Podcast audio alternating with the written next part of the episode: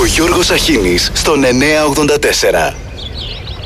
Ο Μάης έχει μυστικά και ένα κλαδί κρυμμένο που ανοίγει μάτια σκοτεινά και χείλη πικραμένο. Έχει και ένα μοτρελό που κουβαλάει τη γύρι και πυροβάτη της καρδιάς στο μέγα πανηγύρι. Ο Μάης είναι μουσική από παλιά τραγούδι κλαδί ροδακινιάς και από λεύκα σκουνούμι δεν έχει λαμδότερο στη γλώσσα να βουλιάζει είναι από αλφα καθαρό και τον γελά σου μοιάζει Ο Μάης έχει μυστικά και ένα κλειδί κρυμμένο που ανοίγει μάτια σκοτεινά και χείλη πικραμένο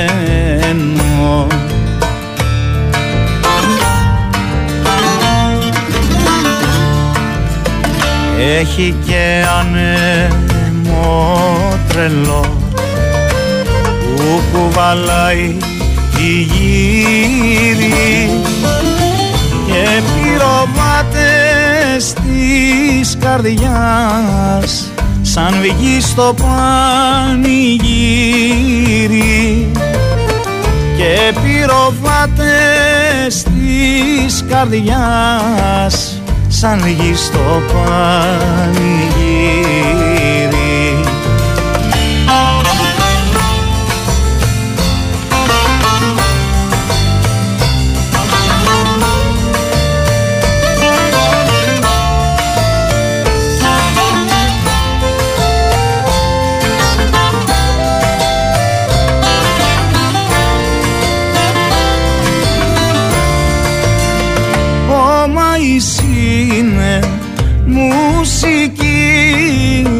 από παλιό τραγούδι. Από κλαδίρο δακινιάς και από λευκάς χωνούδι.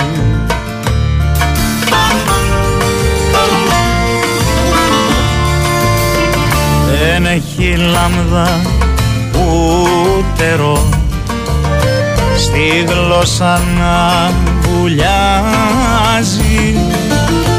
Είναι από αλφα καθαρό κι όταν γελάς σου μοιάζει.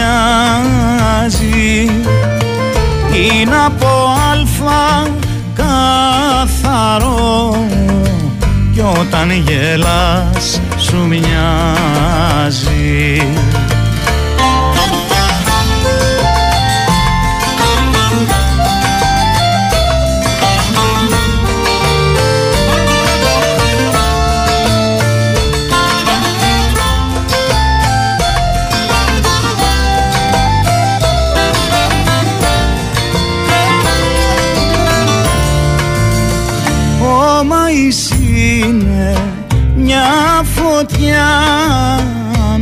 μια φλόγα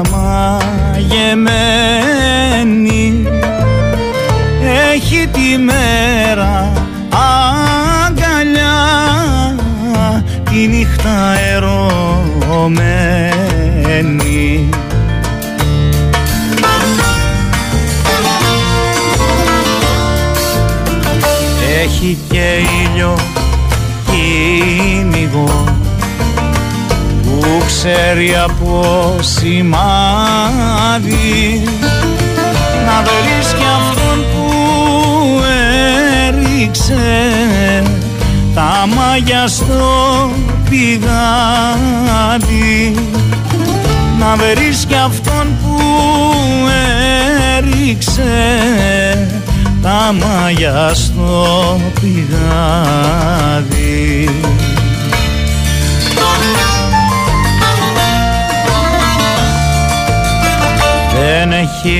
λάμδα ούτε ρο στη γλώσσα να βουλιάζει. Είναι από αλφα καθαρό. Κι όταν γελάς σου μοιάζει. Είναι από αλφα καθαρό. Κι όταν γέλας σου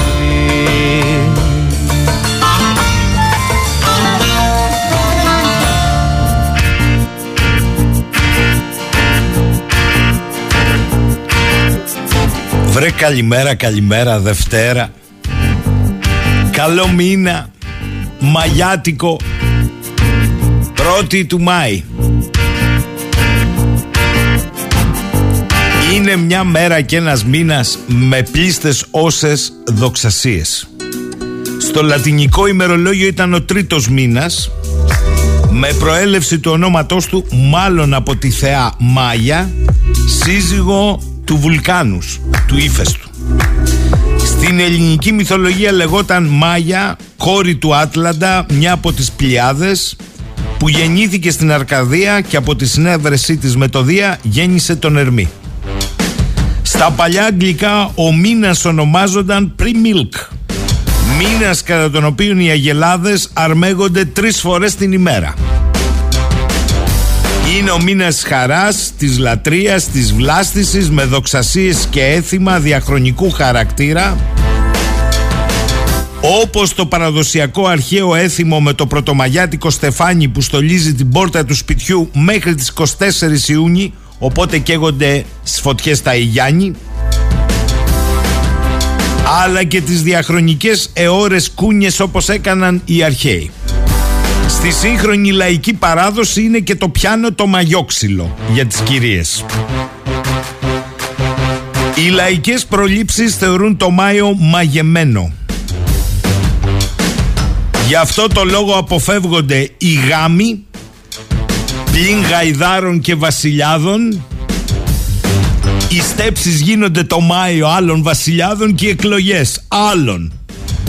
Γαϊδάρων δεν το λες. Αποφεύγονται οι γάμοι λοιπόν οι σοβαρές εργασίες. Εξού και η παροιμία στον καταραμένο τόπο το Μάη μήνα βρέχει. Ή το Μάιο παντρεύονται οι γαϊδάροι και οι βασιλείς.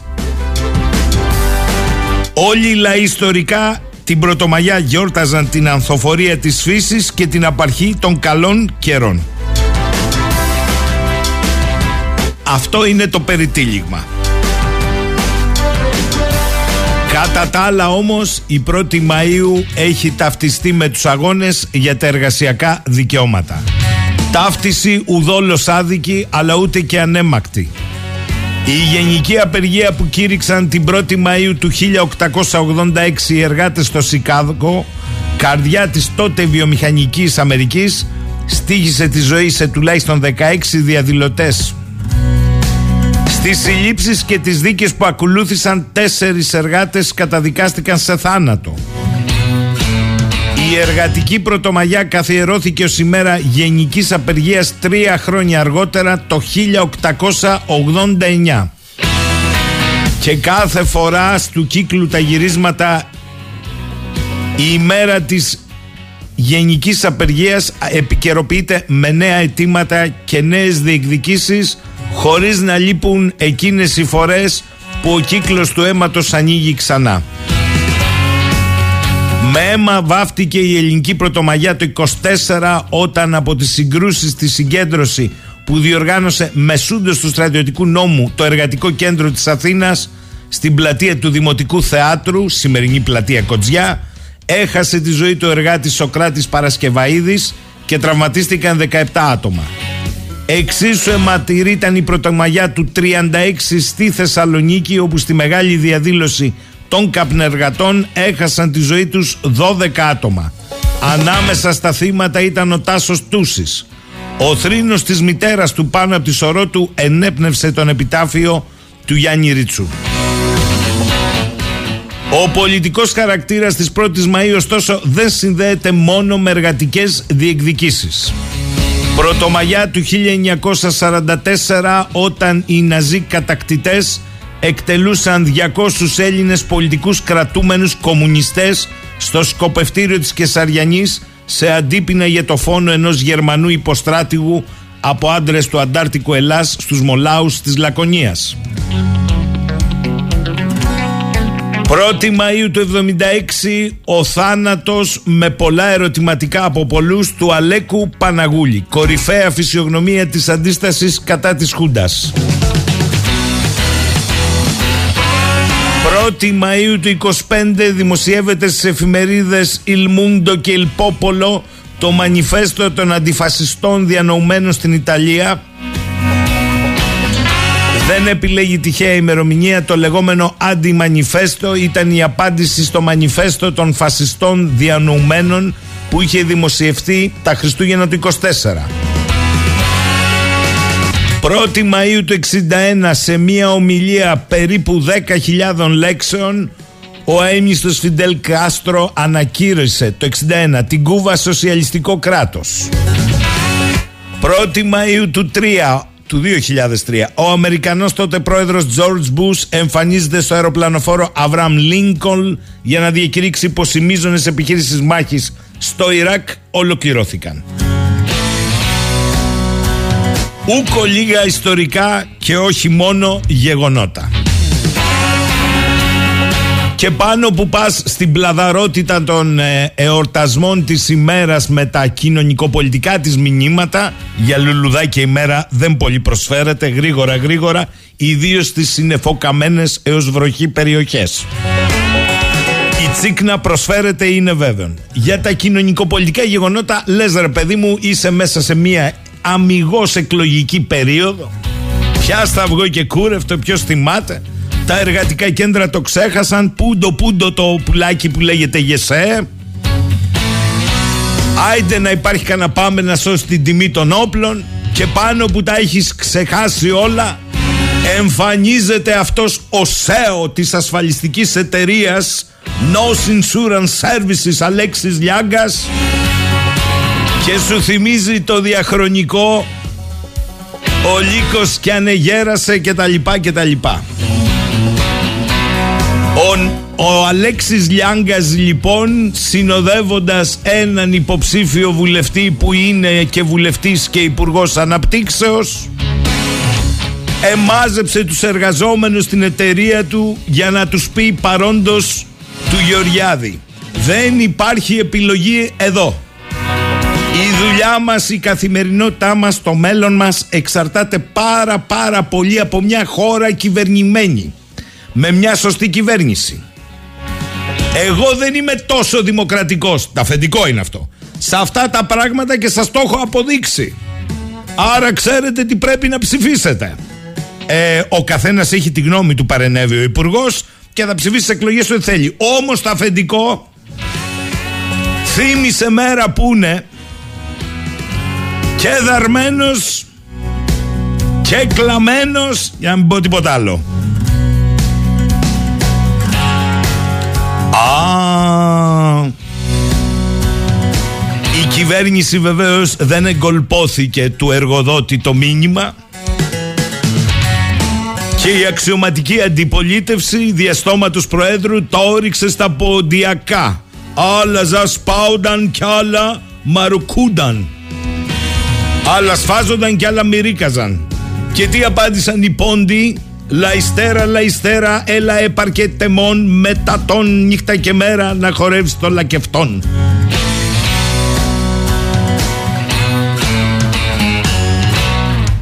Άντε Κατερίνα να θυμηθούμε αυτό το περίφημο επιτάφιο. Πάμε.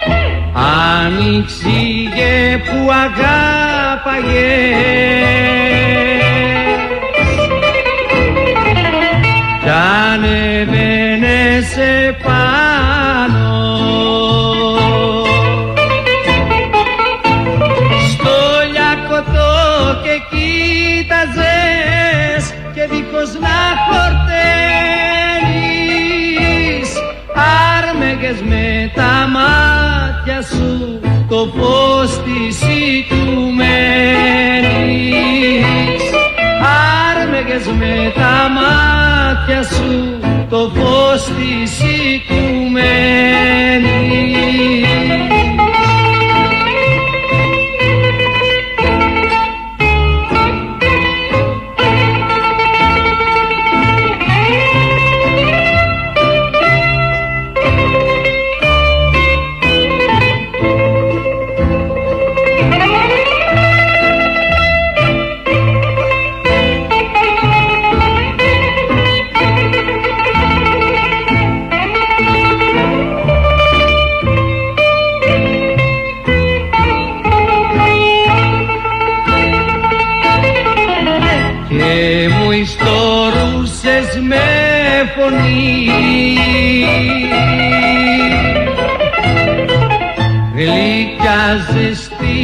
αντρίκια.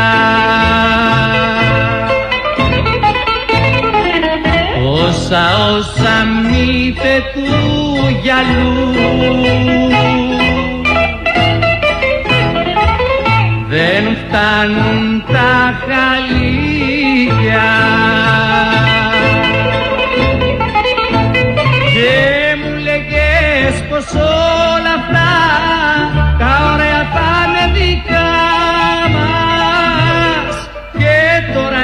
σβηστής και σβήσε το φέγγος η φωτιά μας.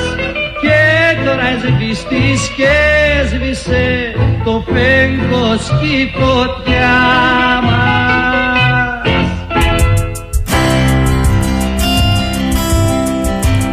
Πώς ξεχνάνε ε; Θα μου πείτε Όπως λέει και ο φίλος ο Σάκης Κοιτάξτε, λέει, σελίδες του πολιτισμού σήμερα, ειδικά τη σελίδα της Ευρωπαϊκής Ενώσεως, όπου αντί να είναι όλη η σελίδα προς τιμήν ίσως της πιο ιστορικής μέρας του πλανήτη, της ημέρας των λαών των εργαζόμενων, σήμερα ούτε καν αναφορά δεν υπάρχει. Τόσο πολύ των λαών δηλαδή. Αχ, καημένε Σάκη, του Λιάγκα είναι αυτή η Ευρώπη. Του κυρίου αυτού που είπε, εγώ δεν είμαι τόσο δημοκράτης, θα κάνετε ό,τι θέλω εγώ για το καλό μας όλοι μαζί. Μετά έφταιγε ο Μιλιόκας για το καλό μου. Τέλος πάντων θα τα πούμε στην πορεία της ημέρας πιο αναλυτικά για την Πρωτομαγιά στο σήμερα. Καλημέρα Γρηγόρη, ωραίο το σχόλιο. Η Ρωσίδα κατάσκοπος από το Παγκράτη που διέφυγε. Οι Πακιστανοί τρομοκράτες από το Ιράν που μάζευαν ελιές στη Ζάκυνθο. Η συνεργή δολοφόνη φυσική του Καραϊβάζ. Αυτά στην Ελλάδα λέει. Αλλά χθες και στην Τουρκία ο Ερντογάν εξουδετέρωσε τον αρχηγό, το νέο του Άισις. Παντού επιτυχίες πριν τις εκλογές. Εντάξει είναι επιτυχία της αστυνομίας ότι κατά το μάλλον ήτον βρέθηκαν συνεργοί δολοφόνοι πες τους όπως θες του Καραϊβάζ. Ένα ερώτημα πλανάτε όμως. Και δεν φεύγει εύκολα από πάνω. Ο ηθικός αυτούργος και το κίνητρο γιατί πολλά ακούω για τη νύχτα. Εύκολο πράγμα. Ευκολάκι. Από την πρώτη στιγμή είναι έτσι. Εκεί είναι το γιατί διαβάζω ξαφνικά μέσα σε δύο χρόνια από κωδικοποιήσεις, παρακολουθήσεις σπάσαν κωδικούς, ελέγχαν κάμερες. Ε αφού σπάσαν κωδικούς και ελέγχαν κάμερες δεν μπορεί θα βρήκαν ότι οι φυσικοί αυτούργοι με κάποιους ηθικούς μιλάγαν να τους μάθουμε όλοι. Γιατί έχουν εμφανιστεί χλιμίτζουρες στην πολιτική, χλιμίτζουρες στην επικοινωνία, χλιμίτζουρες στις παρέες και χλιμιτζιρούδες. Δεν είναι μόνο άντρες, είναι και γυναίκες.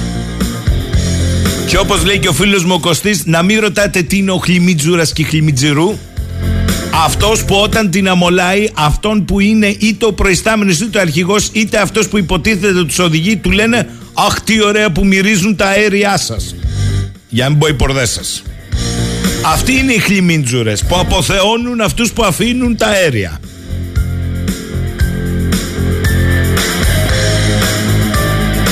Καλημέρα Τάσο, καλημέρα. Σε άλλη σοβαρή οποιαδήποτε χώρα λέει θα είχε κληθεί στο Υπουργείο Εξωτερικών ο Αμερικανός πρεσβευτής George Chunis να δώσει μερικές εξηγήσεις για αυτά που είπε στο φόρουμ των Δελφών. Αϊ καλά. Αφού ο πρέσβης μας εξήγησε γιατί πρέπει οπωσδήποτε να πάρουμε τα F-35 θα είμαστε η μόνη χώρα της περιοχής που θα έχει τα πολεμικά αεροσκάφη αυτά Μας είπε μάλιστα ότι αν μια χώρα δεν έχει F-35 μέχρι το 30 θα είναι πολύ δύσκολο να μετάσχει σε συγκεκριμένες ασκήσεις του ΝΑΤΟ Και μετά μας είπε πως οι Ηνωμένες Πολιτείες έκαναν λάθη σε ό,τι αφορά την Ελλάδα το 67 και το 74. Και μετά ήρθε το κερασάκι στην τούρτα. Πρέπει να διαχειριστείτε τη σχέση για την ειρηνική συνύπαρξη με την Τουρκία. Και η αλήθεια είναι ότι ενώ προσβλήθηκε και ο ίδιος προσωπικά γιατί τυχαίνει να ζει στη χώρα που είπαν ότι θα έρθουν ένα βράδυ οι Τούρκοι Καλό είναι να διευκολύνουμε ένα κλίμα που θα είναι σε θέση να εμπεδώσει μια ειλικρινής προσπάθεια και από τις δύο χώρες να λύσουν τα προβλήματα στη σχέση τους και αυτό θα ωφελήσει και τα δύο κράτη. Διότι σε αυτή τη σχέση όπως είπε λάθη έκαναν όλοι. Τι θέλει να πει ο ποιητής; Ότι κάναν εισβολή και κατοχή στην Κύπρο λάθη κάναμε όλοι. Ότι απειλούν καθημερινά, λάθη κάναμε όλοι. Ότι αμφισβητούν την κυριαρχία των νησιών, λάθη κάνουν όλοι.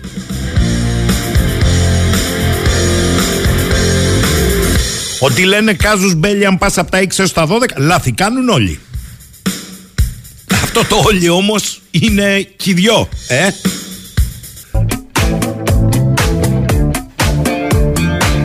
Καλημέρα στο φίλο τον Κωστή. Μου λέει θα ρίξουν σήμερα τη συνδικαλιστική ντουφεκιά και μετά από εδώ πάνε και άλλοι. Δεν τρέχει τίποτα. Αλλά τέτοιος λαός είμαστε κι εμείς. Αντί να βγούμε μαζικά στους δρόμους, λουλουδάκια, κρεοαυτοφαγία, κρεοφαγία και δεν βαριέσαι.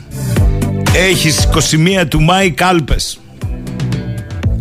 Εντάξει ρε παιδιά, εντάξει, τι να κάνουμε τώρα. Αυτό είναι, α, έτσι είναι, αν έτσι μας αρέσει.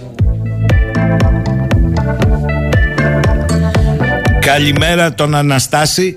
Να στεφανώσουμε λέει σήμερα όλες τις προτομές αυτών που οδήγησαν τη χώρα διαχρονικά σε κατάντημα. Καλά, να μαζευτούμε πρώτα.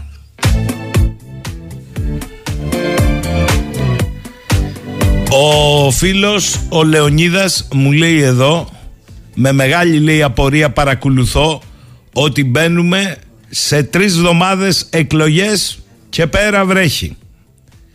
Λοιπόν κοιτάξτε να δείτε. Πολλά δεν σας αρέσουν, πολλά δεν μας αρέσουν. Αλλά σήμερα θα ξεκινήσουμε διαφορετικά.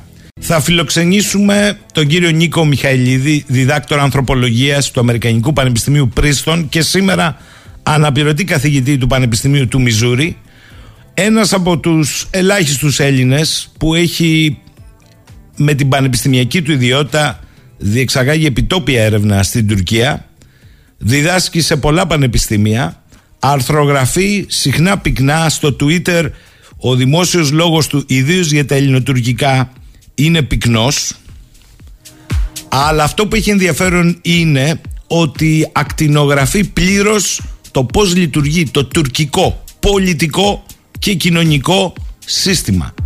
Διότι σας θυμίζω, πρωτομαγιά σήμερα, σε δύο εβδομάδες έχει εκλογές στην Τουρκία και σε τρεις στην Ελλάδα. Και αν δεν το καταλάβαμε εμείς, φρόντισε ο πολύς Αμερικανός πρέσβης στην Αθήνα, Ελληνοαμερικανός, να μας το υπενθυμίσει ότι μετά τις εκλογές στέκει και απ' έξω που λένε. Αυτοί που τζογάρουν όταν γίνεται παιχνίδι. Π.χ. blackjack. Γιατί για blackjack μας έχουν, δεν εξηγείται αλλιώς. Τι πάει να πει ουδής αλάνθαστος στις μεταξύ μας σχέσεις. Δεν προσφέραμε ένα ποτήρι νερό στο γείτονα; Ή εννοεί ότι κάνουμε λάθος όταν κάνει υπερπτήσεις και δεν απαντάμε; Καλημέρα κύριε Μιχαηλίδη, καλό μήνα. Κύριε Σαχίνη, καλημέρα. Χριστός Ανέστη καταρχήν χρόνια πολλά και καλή πρωτομαγιά. Καλό μήνα σε όλους τους ακροατές. Να είστε καλά, κύριε Μιχαηλίδη, και εσείς. Θέλω πριν από οτιδήποτε άλλο να σταθώ λίγο σε αυτό που έχει περάσει κάτω από τα ραντάρ, όχι τα δικά σας. Ε, με όσα έχουν διαδραματιστεί στο φόρουμ των Δελφών με πρωταγωνιστή τον Αμερικανό πρεσβευτή στην Αθήνα. Ναι. Διότι Ναι, ναι. όπως τα εθνικά θέματα δεν είναι στην ατζέντα, τι ωραία έκφραση, των κομμάτων προεκλογικά, ως φαίνεται και οι δηλώσεις του Αμερικανού πρεσβευτή περνούν κάτω από τα ραντάρ των κομμάτων. Κανενός δεν υδρώσει αυτή. Ναι, ναι, ναι. Ε, Κοίτα, ε, καταρχήν να πω το εξής. Αυτό που στην Ελλάδα ε, οι περισσότεροι χαρακτηρίζουν εθνικά θέματα, εγώ προτιμώ να τα αποκαλώ θέματα εξωτερικής πολιτικής και ασφαλείας. Μάλιστα. Ε, γιατί πολλές φορές, ξέρετε, αυτά, εθνικό θέμα για παράδειγμα θα μπορούσε να είναι και το δημογραφικό. Σωστό. Έτσι, Σωστό. θα λέω ένα παράδειγμα. Ε, Επομένως, προτιμώ να τα περιγράφω ως θέματα εξωτερικής πολιτικής και ασφαλείας που είναι απολύτως κρίσιμα για το μέλλον της πατρίδας μας και των νέων γενεών. Ναι, μου έχει κάνει, ε, καταρχήν θεωρώ ότι πρόκειται και θα είμαι πολύ ευγενής και ήπιος, πρόκειται για μια εξαιρετικά προβληματική, επίοικος απαράδεκτη δήλωση ε, του κυρίου ε, Τσούνη, η οποία με εξέπληξε πραγματικά, δεν περίμενα να ακούσω κάτι τέτοιο και μου θύμισε περιόδους όπου ε, η συμμαχική μας ε, χώρα κρατούσε ίσες αποστάσεις μεταξύ επιτιθέμενου και α- αμυνόμενου. Που στη συγκεκριμένη περίπτωση ο επιτιθέμενος, ο αναθεωρητής είναι η Τουρκία και ο αμυνόμενος που ε, τηρεί το διεθνές δίκαιο αυτή τη φορά είναι η Ελλάδα. Και όταν τηρείς ίσες αποστάσεις μεταξύ ενός επιτιθέμενου και αμυνόμενου, ευνοείς τον επιτιθέμενο, σαφώς, έτσι. Επομένως, αυτό το οποίο και σχολιάζω ε, τις τελευταίες ώρες είναι γιατί κανένας από το πολιτικό σύστημα, ούτε από την κυβέρνηση, ούτε από την αξιωματική αντιπολίτευση και από τα μικρότερα κόμματα μέχρι στιγμής δεν έχω ακούσει να κάνουν κάποιο σχόλιο, μία τοποθέτηση σε αυτά τα οποία υπόθηκαν ε, στο φόρουμ των Δελφών από τον κύριο Πρέσβη. Και βέβαια, να σας πω για να είμαι ειλικρινής, δεν εκπλήσωμαι και τόσο αν τα συγκρίνω με αυτά που ε, είπε ο δικός μας Υπουργός Εξωτερικών, ο κύριος Δένδιας και τον τρόπο τον οποίο, για τον οποίο μίλησε για την Κυπριακή Δημοκρατία και την γενικότερη στάση της σε διάφορα ζητήματα. Επομένως το ερώτημα που πρέπει να θέσουν οι πολίτες και όλοι εμείς που παρακολουθούμε και προσπαθούμε να αναλύουμε τις καταστάσεις είναι τι συνέβη άραγε και από εκείνη την όντως επιτυχή ομιλία του Έλληνα Πρωθυπουργού στο Κογκρέσο και τη διεθνή καμπάνια που υποτίθεται ότι ξεκίνησε η χώρα μας για να αναδείξει τον τουρκικό επεκτατισμό και αναθεωρητισμό που φαίνεται να βρίσκαμε ευήκο αότα στην Ουάσιγκτον ε, στο State Department και στη Γερουσία κτλ. που εκεί όντως έχουμε συμμάχους. Τι συνέβη λοιπόν από τότε και φτάσαμε στα χθεσινά όπου βλέπουμε μια σε αυτή τη, τη φάση τουλάχιστον στροφή της δημόσιας ρητορικής των υπευθύνων των ΗΠΑ, των εκπροσώπων τους στην Ελλάδα, σε μια επιστροφή αυτής της ρητορικής στο παρελθόν και στις ίσες αποστάσεις. Το οποίο είναι εξαιρετικά προβληματικό. Γιατί κανείς δεν το σχολιάζει; Μήπως έχει συμφωνηθεί κάτι μετά τις εκλογές να γίνει μια συνολική διαπραγμάτευση με τους όρους, ε, διαπραγμάτευση εντός εισαγωγικών, ε, με τους όρους που επιθυμεί η ίδια η Τουρκία και να επιβάλλει τη δική της ατζέντα. Μήπως ήδη την έχει επιβάλει. Επίσης, το άλλο ερώτημα που θα ήθελα να θέσω. Γιατί εξοπλιζόμαστε; Γιατί παίρνουμε όλο αυτό το αμυντικό ε, υλικό που καλώς κατά τη γνώμη μου το θέμα είναι τι θα το κάνουμε. Ποιος είναι ο στόχος εδώ πέρα; Ο στόχος μας είναι ενισχύοντας την αμυντική θωράκιση της πατρίδας μας να καταστεί η Ελλάδα ένας πανίσχυρος πυλώνας και ενεργειακός κόμβος σε συνεργασία με την Κύπρο και σε μια προοπτική απελευθέρωσης της Κυπριακής Δημοκρατίας ε, ε, ολοκλήρωση της τουρκικής κατοχής, αποχώρηση των τουρκικών στρατευμάτων και επανένωση του νησιού ή στόχος εδώ είναι λόγω, μέσω των εξοπλισμών να περιορίσουμε τις πιθανές απώλειες που θα έρθουν τους επόμενους μήνες ή και χρόνια. Εύλογο Ποιο ερώτημα. είναι το ερώτημα επομένως; Εύλογο το ερώτημα. Αλλά κύριε Μιχαηλίδη, ε, αν κοιτάξετε λιγάκι και κοιτάτε εσείς την εσωτερική ατζέντα στα εξωτερικής πολιτικής ζητήματα, ε, γιατί βλέπετε ιδίως στους μεγάλους σχηματισμούς πολλές διαφορές και για να πιάσω και το νήμα στο ίδιο φόρουμ ο άλλοτε Υπουργός Εξωτερικών και Συγκυβερνήτης, ο κ. Βενιζέλος, είπε ότι μπορούμε να λύσουμε το ζήτημα της ελληνοτουρκικής ΑΟΣ, να πάμε μετά στα ζητήματα από στρατιωτικοποίηση και αμυντικών εξοπλισμών, αφού λύσουμε το ζήτημα της ΑΟΣ, και κάποια στιγμή να πιάσουμε και το Κυπριακό. Όλο και απομακρύνεται η Κύπρος. Θα περίμενε κανείς να ακριβώς. πει να τα λύσουμε. Κανείς δεν λέει, κανείς δεν θέλει να υπάρχουν τέτοιες βαριές εκκρεμότητες. Προφανώς. Αλλά να Προφανώς. ξεκινήσουμε οριοθετώντας ΑΟΣ με την Κύπρο. Δεν είναι λάθος; Ακριβώς. Όχι, δεν είναι καθόλου λάθος και αυτή θα, ήταν, ε, θα, ήταν, θα έπρεπε να είναι το πρώτο βήμα. Η Κύπρος είναι, η Κυπριακή Δημοκρατία είναι μια ανεξάρτητη χώρα και έχουμε βεβαίως και εμείς δικαίωμα ως ανεξάρτητη χώρα που θεωρούμε ότι είμαστε να προχωρήσουμε σε αυτό το βήμα. Επειδή όμως αντιδρά και απειλεί η Τουρκία στρατιωτικά, έχει βάλει λιτούς και δεμένους να μας πιέζουν, φαίνεται ότι η Αθήνα έχει κάνει πίσω.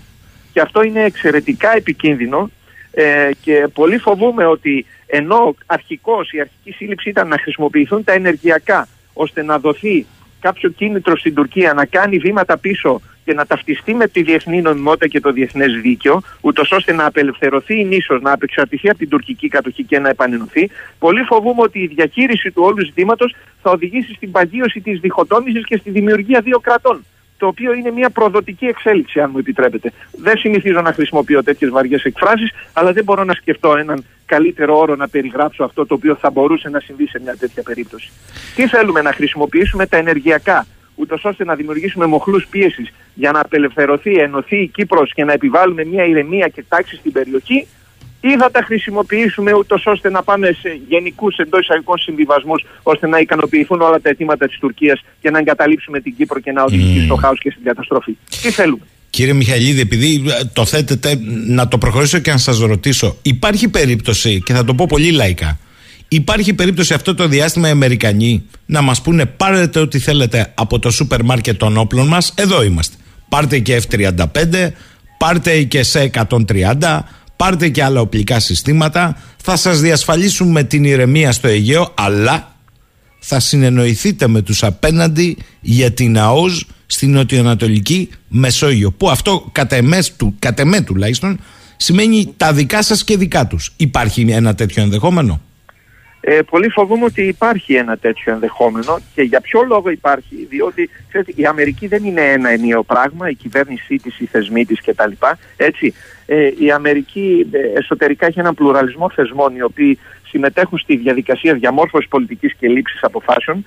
Σε κάποιους από αυτούς τους θεσμούς η Τουρκία έχει βάλει πολύ χοντρό πόδι εδώ και πολλές δεκαετίες. Και εμείς είχαμε μείνει πολύ πίσω στο να χτίσουμε leverage και να χτίσουμε επιρροή σε αυτούς τους θεσμικούς μηχανισμούς της λήψης αποφάσεων των ΗΠΑ. Η Τουρκία έπαιζε πολύ καλύτερα αυτό το παιχνίδι. Δυστυχώς. Ε, και πολύ φοβούμαι τώρα λόγω και των σεισμών ε, αλλά και της πιθανής εναλλαγής στην εξουσία από τους Ισλαμιστές να ξαναπάμε πίσω στους κεμαλοεθνικιστές ε, οι οποίοι παραδοσιακά υποτίθεται ότι ασκούσαν μια φιλοδυτική, φιλοαμερικανική, φιλονατοική πολιτική. Ίσως κάποιοι στο State Department να πιστεύουν ότι τώρα είναι ευκαιρία να φέρουμε την Τουρκία πίσω ε, στο Μαντρί και θα πιέσουν σε αυτή την περίπτωση τον πιο αδύναμο κρίκο. Να σας πω κάτι συνήθως σε αυτά τα θέματα ε, οι μικρές χώρες όπως οι δικές μας και με τέτοια πολιτικά προβληματικά πολιτικά συστήματα που διαθέτουμε, φτάνουμε να κατηγορούμε τους τρίτους για την κατάσταση στην οποία βρισκόμαστε. Δεν μας φταίνει άλλοι. Κάθε χώρα, ξέρετε, και οι Ηνωμένες Πολιτείες τα δικά της συμφέροντα εξυπηρετεί. Οι Ηνωμένες Πολιτείες θέλουν να υπάρχει ειρήνη και σταθερότητα στην Νοτιοανατολική Μεσόγειο. Τώρα, υπό ποιες προποθέσει θα γίνει αυτό, πώς και τι, είναι ένα άλλο ζήτημα. Ποιος μπορεί να τη διασφαλίσει αυτή την ειρήνη, η Ελλάδα ως ισχυρή δύναμη, η Τουρκία ως ισχυρή δύναμη. Θα το κάνει με τον παίχτη που μπορεί να παίξει και να κάνει τη δουλειά, ε, κύριε Σακίνη. Έχετε λοιπόν, δίκιο. αν εμείς αν εμείς δεν σοβαρευτούμε και δεν, παίξουμε, δεν διεκδικήσουμε έναν πρωταγωνιστικό ρόλο και με ανάληψη του σχετικού κόστους, ε, τότε προφανώς ε, οι Ηνωμένες Πολιτείες προκειμένου να διασφαλίσουν τα συμφέροντά τους στην παγκόσμια σκακέρα στην οποία εντασσόμαστε και εμείς θέλοντας και εμείς, έτσι, θα παίξουν με τον ισχυρότερο και πιο αποτελεσματικό παίκτη. Θα ε, θέλαμε αυτός, θα ήθελα αυτός ο παίκτης να είναι η χώρα μας. Διαβάζω εδώ στα σχόλια ε, που γίνονται πολλές φορές ότι ε, ε, ε, και εμείς τι φταίμε. Ο Αμερικανό πρέσβης τα είπε να απολογηθεί στη χώρα. Δεν είναι έτσι. Γιατί ο Αμερικανό πρεσβευτής είναι πρεσβευτής στην Αθήνα. Δεν είναι έτσι απλό. Να σας δώσω, κοιτάξτε, αυτοί οι οποίοι τα γράφουν αυτά, δυστυχώς φοβούμε ότι είναι κομματικά δογματικοί και ενδεχομένως φανατικοί συμπολίτες μας θα έπρεπε να σκέφτονται περισσότερο ορθολογικά, επιτρέψτε μου να πω. Να σου δώσω ένα παράδειγμα. Αν έβγαινε ένας πρέσβης των ΗΠΑ ή οποιασδήποτε χώρας στην Τουρκία σε φόρουμ που τον φιλοξενούν και έκανε ανάλογες δηλώσεις στο τουρκικό κοινό μπροστά, θα είχε ξεσηκωθεί θύελα αντιδράσεων. Δεν φαντάζεστε τι θα είχε γίνει. Στην Ελλάδα είναι σαν να μην συνέβη τίποτα. Το σχολιάζουμε κάποιοι ανεξάρτητοι σχολιαστές, παρατηρητές, αναλυτές, δημοσιογράφοι. Οι κομματικοί σιωπούν. Αυτή είναι η μεγάλη μας διαφορά, ξέρετε, με την Τουρκία, ε, κύριε Σακίνη, στα αυτά τα θέματα. Η Τουρκία διεκδικεί ρόλο και το διεκδικεί με πολύ σκληρούς όρους και εμείς περιμένουμε αυτόν τον ρόλο να μας τον δώσουν στο πιάτο. Ε, δεν γίνεται έτσι στη διεθνή πολιτική. Πρέπει να ματώσεις. Έχετε δίκιο. Ε, θέλω να πάμε λίγο στο κεφάλαιο Τουρκία, το οποίο το ξέρετε, το έχετε ακτινογραφήσει και με ανθρωπολογικά χαρακτηριστικά. Ε, έχουν εκλογές, προηγούνται κατά μία εβδομάδα. Υπάρχει μια συζήτηση, την υπενυχτήκατε, ε, Ερντογάν ή Κιλιτσάρογλου και τι εκφράζουν. Στο βάθος έχετε πει και το έχω προσέξει ότι η πολιτική και στρατηγική στόχευση της αναθεωρητικής πολιτικής δεν αλλάζει. Αλλάζουν οι αποχρώσεις. Όμως υπάρχει μια συζήτηση για το λαό στην Τουρκία. Μάλιστα. Και με ενδιαφέρει να ακούσουμε κάποιες σκέψεις σας. Ε, τι εννοείται ακριβώς μια συζήτηση για το λαό, τι ακριβώς θέλετε να πείτε, διευκρινίστε μου λίγο. Ότι πολλές φορές ο λαός αγιέται και φέρεται όπως όλοι οι λαοί. Άλλα είναι τα, τα θέλω του και οι προτεραιότητες του, αλλά το σύστημα του βάζει αυτές τις προτεραιότητες. Εχθρός είναι ο γείτονας. Ακριβώς. Κοιτάξτε, ε, ε, στην τουρκική κοινωνία υπάρχουν μειοψηφικές ομάδες, με εξαίρεση τους Κούρδους, τους αφήνουμε έξω προς το παρόν, μιλώ για την, για την τουρκική κοινωνία. Υπάρχουν κάποιες μικρές μειοψηφίες οι οποίες επιθυμούν δημοκρατία στη χώρα τους, αντιλαμβάνονται τι σημαίνει δημοκρατία έτσι, και την επιδιώκουν ε, και επίσης ε, ε, σεβασμό του διεθνούς δικαίου και του εσωτερικού δικαίου κτλ. κτλ. Θέλουν δημοκρατία. Αυτοί όμως μειοψηφούν δεν είναι στους μηχανισμούς λήψης αποφάσεων, δεν επηρεάζουν τις αποφάσεις της κυβέρνησης και του κράτους, είναι μια περιθωριακή ομάδα. Η μόνη δύναμη εσωτερικά η οποία πραγματικά διεκδικεί ουσιαστικό εκδημοκρατισμό, σεβασμό και ειρηνική συνύπαρξη με όλους τους γείτονες είναι το φιλοκουρδικό κόμμα του ΧΕΝΤΕΠΕ, ο, ο ηγέτης του οποίου είναι στη φυλακή και άλλα 20.000 στελέχη του και περίπου κύριε Σακίνη είναι στη φυλακή. Παρ' όλα αυτά, αυτό το κόμμα αγωνίζεται να συμμετάσχει σε αυτές τις κουτσές εκλογές, οι οποίες δεν είναι δημοκρατικές σε καμία περίπτωση.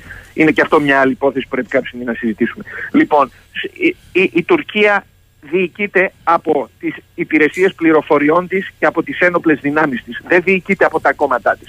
Τα κόμματα έχουν ρόλο βιτρίνας και οι πολιτικοί εναλλάσσονται στην εξουσία ανάλογα με το τι εξυπηρετούν, ποια είναι η διεθνή συγκυρία, πόσο έχει φθαρεί ο πολιτικός διεθνώς και εσωτερικά κτλ. κτλ η τουρκική εξωτερική πολιτική, ειδικά όσον αφορά το κουρδικό πρώτον και τις σχέσεις με Ελλάδα και Κύπρο, είναι απολύτως σταθερές. Δεν αλλάζουν. Να, μου, μου επιτρέπετε μια διακοπή. Ναι. Παίζει δύο μέρες στο δυτικό τύπο η ανακοίνωση του Τούρκου Προέδρου του Ερντογάν, προσωπική του ναι, ναι. ανακοίνωση, ότι οι μυστικές του υπηρεσίες εξολόθρευσαν το νέο ηγέτη του ISIS στη Συρία. Ακούστε λίγο. Και την ίδια στιγμή περνάει κάτω από τα ραντάρ ότι οι ίδιες δυνάμεις εκτέλεσαν εψυχρό ένα από τα ηγετικά στελέχη των Κούρδων της Συρίας, του YPG. Καταλάβατε; Βεβαίως, κοιτάξτε, είναι μια κλασική ψυχολογική επιχείρηση της οποίας συνηθίζει το τουρκικό κράτος και δυστυχώς οι δικοί μας στην Ελλάδα και άλλοι δυτικοί εύπιστοι δημοσιογράφοι τα αναπαράγουν άκρητα. Και αυτό το πρόσφατο θέμα με την υποτιθέμενη δυσφορία που αισθάνθηκε ο πρόεδρος για δύο μέρες και όλα τα μήνυμα uh-huh. το παρουσίαζαν. Εκείνο το διήμερο, ξέρετε, γινόταν μαζικέ συλλήψεις Κούρδων ακτιβιστών και δημοσιογράφων. Δεκάδες συλλήψεις. Κανείς δεν έγραψε και δεν είπε τίποτα Μάλιστα. γι' αυτό. Όλοι ασχολούνταν με το στομαχόπονο του Ερντογάν. Μιλάμε, μιλάμε για τραγικές καταστάσεις, κύριε Σαχίνη. Όχι, είναι εντυπωσιακό γιατί γνωρίζετε πολύ καλά την τουρκική πραγματικότητα και με βάση αυτό θέλω να σας ρωτήσω. Ισχύει το αφήγημα ότι αν είναι ο Ερντογάν η πορεία είναι μη αναστρέψιμη στην προσκόλλησή του στο ευρασιατικό μπλοκ. Αν είναι ο Κιλιντσάρογλου και η αντιπολίτευση ε, έχουμε μια δυτική στροφή με ό,τι συνεπάγεται αυτό. Και τέλος πάντων τι κρίνεται εδώ στις τουρκικές εκλογές; Ε, Κύριε Σαχίνη η προσωπική μου εκτίμηση είναι ότι ε, οποιοδήποτε και να εκλεγεί από τους δύο θα διαπραγματευτεί με δυτικές χώρες, ιδιαίτερα με τις Ηνωμένες Πολιτείες, με τη Βρετανία και με τη Γερμανία, ε, αυτό το οποίο θεωρεί ότι είναι καλύτερο για τα εθνικά του συμφέροντα. Ο, αν ο ένας παρουσιάζεται ως περισσότερο φιλοδυτικός ή λιγότερο φιλοδυτικός, είναι ένα παιχνίδι εντυπώσεων. Ε, και δεν είναι καθόλου βέβαιο ότι αν εκλεγεί και ο Ερντογάν, γιατί εγώ έχω ασκήσει κριτική σε αυτή τη λογική, ότι αν εκλεγεί ο Ερντογάν οπωσδήποτε θα ακολουθήσει μια αντιαμερικανική πολιτική. Δεν είμαι καθόλου βέβαιος για αυτό. Δεν είμαι καθόλου βέβαιος γι' αυτό. Επομένως, να μην, αυτό εμείς πρέπει να κάνουμε, να μην στηρίζουμε τις ελπίδες μας στο ποιος θα εκλεγεί κτλ. Δεν πρέπει να ετεροκαθοριζόμαστε και να περιμένουμε να δούμε ποιος θα βγει και να δούμε τι θα κάνουμε. Εμείς πρέπει να χαράξουμε την πορεία μας και να συνεχίζουμε σε αυτή την πολιτική που θεωρούμε ότι ε, διασφαλίζει τα συμφέροντά μας στην περιοχή. Ε, ναι, αυτό που θα αλλάξει αν εκλεγεί η αντιπολίτευση, εντός εισαγωγικών αντιπολίτευση και μάλιστα, σίγουρα θα αλλάξει η ατμόσφαιρα στις δυτικές πρωτεύουσες και στον δυτικό τύπο, κύριε Σαχίνη. Και αυτό είναι κάτι που δεν μας ευνοεί ιδιαίτερω, κατά τη γνώμη μου. Θα αρχίσουν να λένε ότι επανέρχονται οι κεμαλιστές, οι ΟΠΕΟ, ο Μουσταφά Κεμάλ, ήμνη ξανά στον υποτιθέμενο εκδητικισμό αυτής της χώρας και στον δικτάτορα, ο οποίος υποτίθεται την εκδητήξε και τα γνωστά παραμύθια και η προπαγάνδα, τα οποία ο Ερντογάν τα τελευταία χρόνια λόγω της ε, ασυνάπτυρης πολιτικής του διέλυσε αυτούς τους μύθους σε πολλές δυτικές πρωτεύουσες. Επομένως, ε, η απώλεια θα είναι ότι αν επανέλθουν οι κεμαλιστές στην εξουσία, αυτοί οι μύθοι θα αρχίσουν ξανά να αποκαθίστανται πολύ φοβούμε και αυτό σημαίνει ότι θα υπάρχει μεγαλύτερη ανοχή προς την Τουρκία και στις πολιτικές της, και αυτό σημαίνει μεγαλύτερη πίεση προς την Ελλάδα και προς την Κύπρο, κύριε Σαχίνη. Αλλά ναι, ναι. να σας πω το εξής. Ε, και ο ίδιος ο Κιλιτσάργουλ έκανε δήλωση ότι αν εκλεγεί, οι σχέσεις με τη Ρωσία πρέπει να συνεχίσουν και να εμβαθυνθούν. Και, και αν, αν μελετήσετε τι λένε και γράφουν οι αρμόδιοι για την εξωτερική πολιτική αυτού του κόμματος, μην ακούτε μόνο τις δηλώσεις που εξτομίζει κάποιος για ένα λεπτό. Πρέπει να μελετούμε και τι λένε τα επιτελεία από πίσω και τι Mm. κάνουν. Η πολιτική θα συνεχιστεί ως έχει. Μπορεί κάποιες πινελιές να αλλάξουν, για παράδειγμα η αποστολή στρατευμάτων στη, Σομα... στη Σομαλία ή η δημιουργία στρατιωτικής βάσης στο Κατάρ. Οι, οι κεμαλιστές θεωρούν ότι αυτά δεν έχουν εξυπηρετήσει επαρκώς την εθνική ασφάλεια και τα συμφέροντα της ε, της, ε, χώρας τους. Επομένως, θεωρούν ότι εκεί κάτι μπορεί να αλλάξει. Όμως, στο θέμα της Συρίας, όπου η εισβολή που έκανε ο Ερντογάν και τα τουρκικά στρατεύματα ήταν με τη συνένεση του Κιλιτσάρογλου και της αντιπολίτευσης, κύριε Σαχίνη. Μην το ξεχνάμε αυτό. Οι απειλές που εξτομίζονταν καθημερινά έναντι της Ελλάδος ήταν όχι μόνο με τη συνένεση της αντιπολίτευσης, αλλά ε, και είχαμε μια αντιπολίτευση και μαλική και έναν Κιλιτζάργουλο, ο οποίος έλεγε πήγαινε πάρε τα νησιά. Άρα ε, θα σας ρωτήσει κάποιος αυτή η διαφαινόμενη ανατοποθέτηση της Τουρκίας στην ευρύτερη περιοχή της Ανατολικής Μεσογείου δηλαδή κάποιοι το λένε κολοτούμπα, κυβίστηση αλλά είναι ανατοποθέτηση με χώρες όπως είναι η Αίγυπτος, όπως είναι το Ισραήλ, όπως είναι ακόμη, ακόμη και η Συρία αν θέλετε πώς την αποκωδικοποιείτε επί της ουσίας; Ε, η δική μου ανάγνωση είναι η εξής. Η Τουρκία θα προσπαθήσει, και το έχω πει πολλές φορές αυτό, η Τουρκία θα προσπαθήσει να ξαναχτίσει σταδιακά τη σχέση της με την Αίγυπτο, με το Ισραήλ και άλλους τοπικούς παίκτες, ώστε να απομονώσει την Ελλάδα, η οποία τα τελευταία χρόνια όντως ξύπνησε και κινήθηκε σε κάποια πεδία, έκανε κάποια βήματα. Θα έπρεπε να είχαν γίνει περισσότερο, αλλά δεν είναι του παρόντος. Ε, θα προσπαθήσει να απομονώσει τη χώρα μας, χτίζοντας ε, σχέσεις και συνεργασίες με τους περιφερειακούς παίκτες με τους οποίους συνεργαζόμαστε εμείς. Και δεν το λέω εγώ αυτό. Το λένε οι ίδιοι οι Τούρκοι σχεδιαστές στρατηγικής, το λένε οι στρατιωτικοί τους, το λένε οι διπλωμάτες τους, το λένε οι αναλυτές και οι δημοσιογράφοι τους. Είναι κοινή γνώση αυτό το πράγμα και βλέπουμε γίνονται βήματα. Δηλαδή, για να, ε, για να συμφιλειωθεί η Τουρκία με την Αίγυπτο, θα πρέπει να πάψει να στηρίζει συγκεκριμένα κινήματα τα οποία Μμμ. ε, αντιτίθεται στην Αιγυπτιακή κυριαρχία. Είναι το θέμα της ε, Λιβύης. Εκεί είναι πράγματα που μπορεί να τα βρει η Τουρκία με την Αίγυπτο. Μην περιμένουμε όμως με την Ελλάδα και την Κύπρο να υπαναχωρήσει και να συνταχθεί με το σωστό και το, το- αυτό που, που επιτάσσει το διεθνές δίκαιο. Ε, ε, δεν θα το πράξει. Και ξαναλέω, θα, ξανα, θα επιχειρήσει να χτίσει τη σχέση. Μάλιστα, ο κ. Στάρογλου είπε ότι επιθυμούμε οι τουρκικές αμυντικές βιομηχανίες να συνεργαστούν με τις Ισραηλινές, να ξαναχτίσουμε την συνεργασία μας σε επίπεδο παραγωγής αμυντικού υλικού. Κατανοούμε τι σημαίνει αυτό το πράγμα. Κύριε Μιχαηλίδη, πρώτο τελευταίο ερώτημα για σήμερα και θα τα ξαναπούμε. Ε, είναι το εξής. Υπό το βάρος αυτών λοιπόν των εξέλιξεων και του εσωτερικού εκλογικού της Τουρκίας, ε, αμέσως μετά έρχονται οι εκλογές στην Ελλάδα. Τα ζητήματα εξωτερικής πολιτικής δεν συζητιόνται. Η αλήθεια είναι αυτή. Αντίθετα, πριν μπούμε στην κυρίως προεκλογική περίοδο, αυτό που ακούσαμε σε όλες τις εκφάσεις από τα περισσότερα ελληνικά πολιτικά κόμματα ήταν η καθοσίωση της Χάγης. Ναι. Έχετε ένα σχόλιο εδώ; Διότι και αυτό είναι ένα πεδίο θολό. Υπάρχει μία και μόνο ε, διαφορά όπως παγίως λέμε στα ζητήματα εξωτερικής πολιτικής η οριοθέτηση ΑΟΣ ή είναι η διαφορά μία αλλά οι ζώνες πολλές; Και όταν λες θαλάσσιες ζώνες εννοείς και τα χωρικά σου ύδατα. Κοιτάξτε, θα είμαι απολύτως ειλικρινής. Μου είναι δύσκολο να κατανοήσω τι σκέφτεται και τι εννοεί η ελληνική κυβέρνηση και η αντιπολίτευση. Γι' αυτό και μου είναι δύσκολο και να σχολιάσω ε, ε, όσον αφορά το θέμα της Χάγης. Πραγματικά πιστεύω όπως και η συντριπτική πλειοψηφία των πολιτών, αλλά και πάρα πολλοί αναλυτές, πέραν αυτών οι οποίοι απλά αναπαράγουν την κυβερνητική γραμμή, ε, δεν έχουμε καταλάβει τι θέλει να πράξει η κυβέρνηση, τι εννοεί ο Πρωθυπουργός και ο αρμόδιος για την εξωτερική πολιτική όταν μιλούν γενικότερα για θαλάσσιες ζώνες, για Χάγη και τα. Τι θα πάει στη Χάγη, υπό ποιες προποθέσει, πώς. Είναι κάτι το οποίο ειλικρινά εμένα με έχει προβληματίσει και δεν είμαι σε θέση να απαντήσω σε αυτό το ερώτημα, διότι δεν υπάρχει σαφής ενημέρωση. Μάλιστα. Τελευταίο ερώτημα. Αν μετά τις εκλογές και εδώ και στην Τουρκία επιταχυνθούν Ναι. εξελίξεις οι Αμερικανοί διαστόματος του κ. Τσούνη μας είπαν ε, από τους Δελφούς ότι το προσδοκούν αμέσως μετά τις εκλογές να μπει μπροστά μια διαδικασία. Πρώτων εκλογών δεν θα όφυλαν να κάνουν γνωστό υπό ποιες προϋποθέσεις ποιο είναι το πακέτο, η ατζέντα, αγαπημένη λέξη, ε, ε, Ακριβώς. τέτοιων Ακριβώς. συζητήσεων. Δηλαδή θα πάρει όποιος πάρει την εντολή. Όποιος και αν την πάρει. Δεν ξέρω. Αυτό είναι στην κρίση του ελληνικού λαού. Εν λευκό. Ακριβώς. Αυτό είναι ένα σοβαρότατο πρόβλημα, κύριε Σακίνη. Είναι πρόβλημα έλλειψης δημοκρατίας και διαφάνειας στο δημόσιο διάλογο και στη συζήτηση και αυτά δεν μπορεί να συμβαίνουν σε χώρες που θεωρούν σε αυτούς τους ευρωπαϊκές. Αυτές είναι καταστάσεις τριτοκοσμικού τύπου, επιτρέψτε μου να πω. Με λύπη το λέω αυτό το πράγμα. Ούτε και στην Τουρκία συμβαίνει αυτό. Στην Τουρκία οι Τούρκοι πολιτικοί βγαίνουν δημόσια και λένε θα κάνουμε αυτό. Ένα, δύο, τρία. Αυτά είναι τα συμφέροντά μας, αυτό επιδιώκουμε. Εδώ στην, στην Ελλάδα, στη χώρα μας, υπάρχει μια σιωπή, υπάρχει μια σκιά, ένα, ένα, ένα θάψιμο, λες και φοβούνται να το συζητήσουν το θέμα.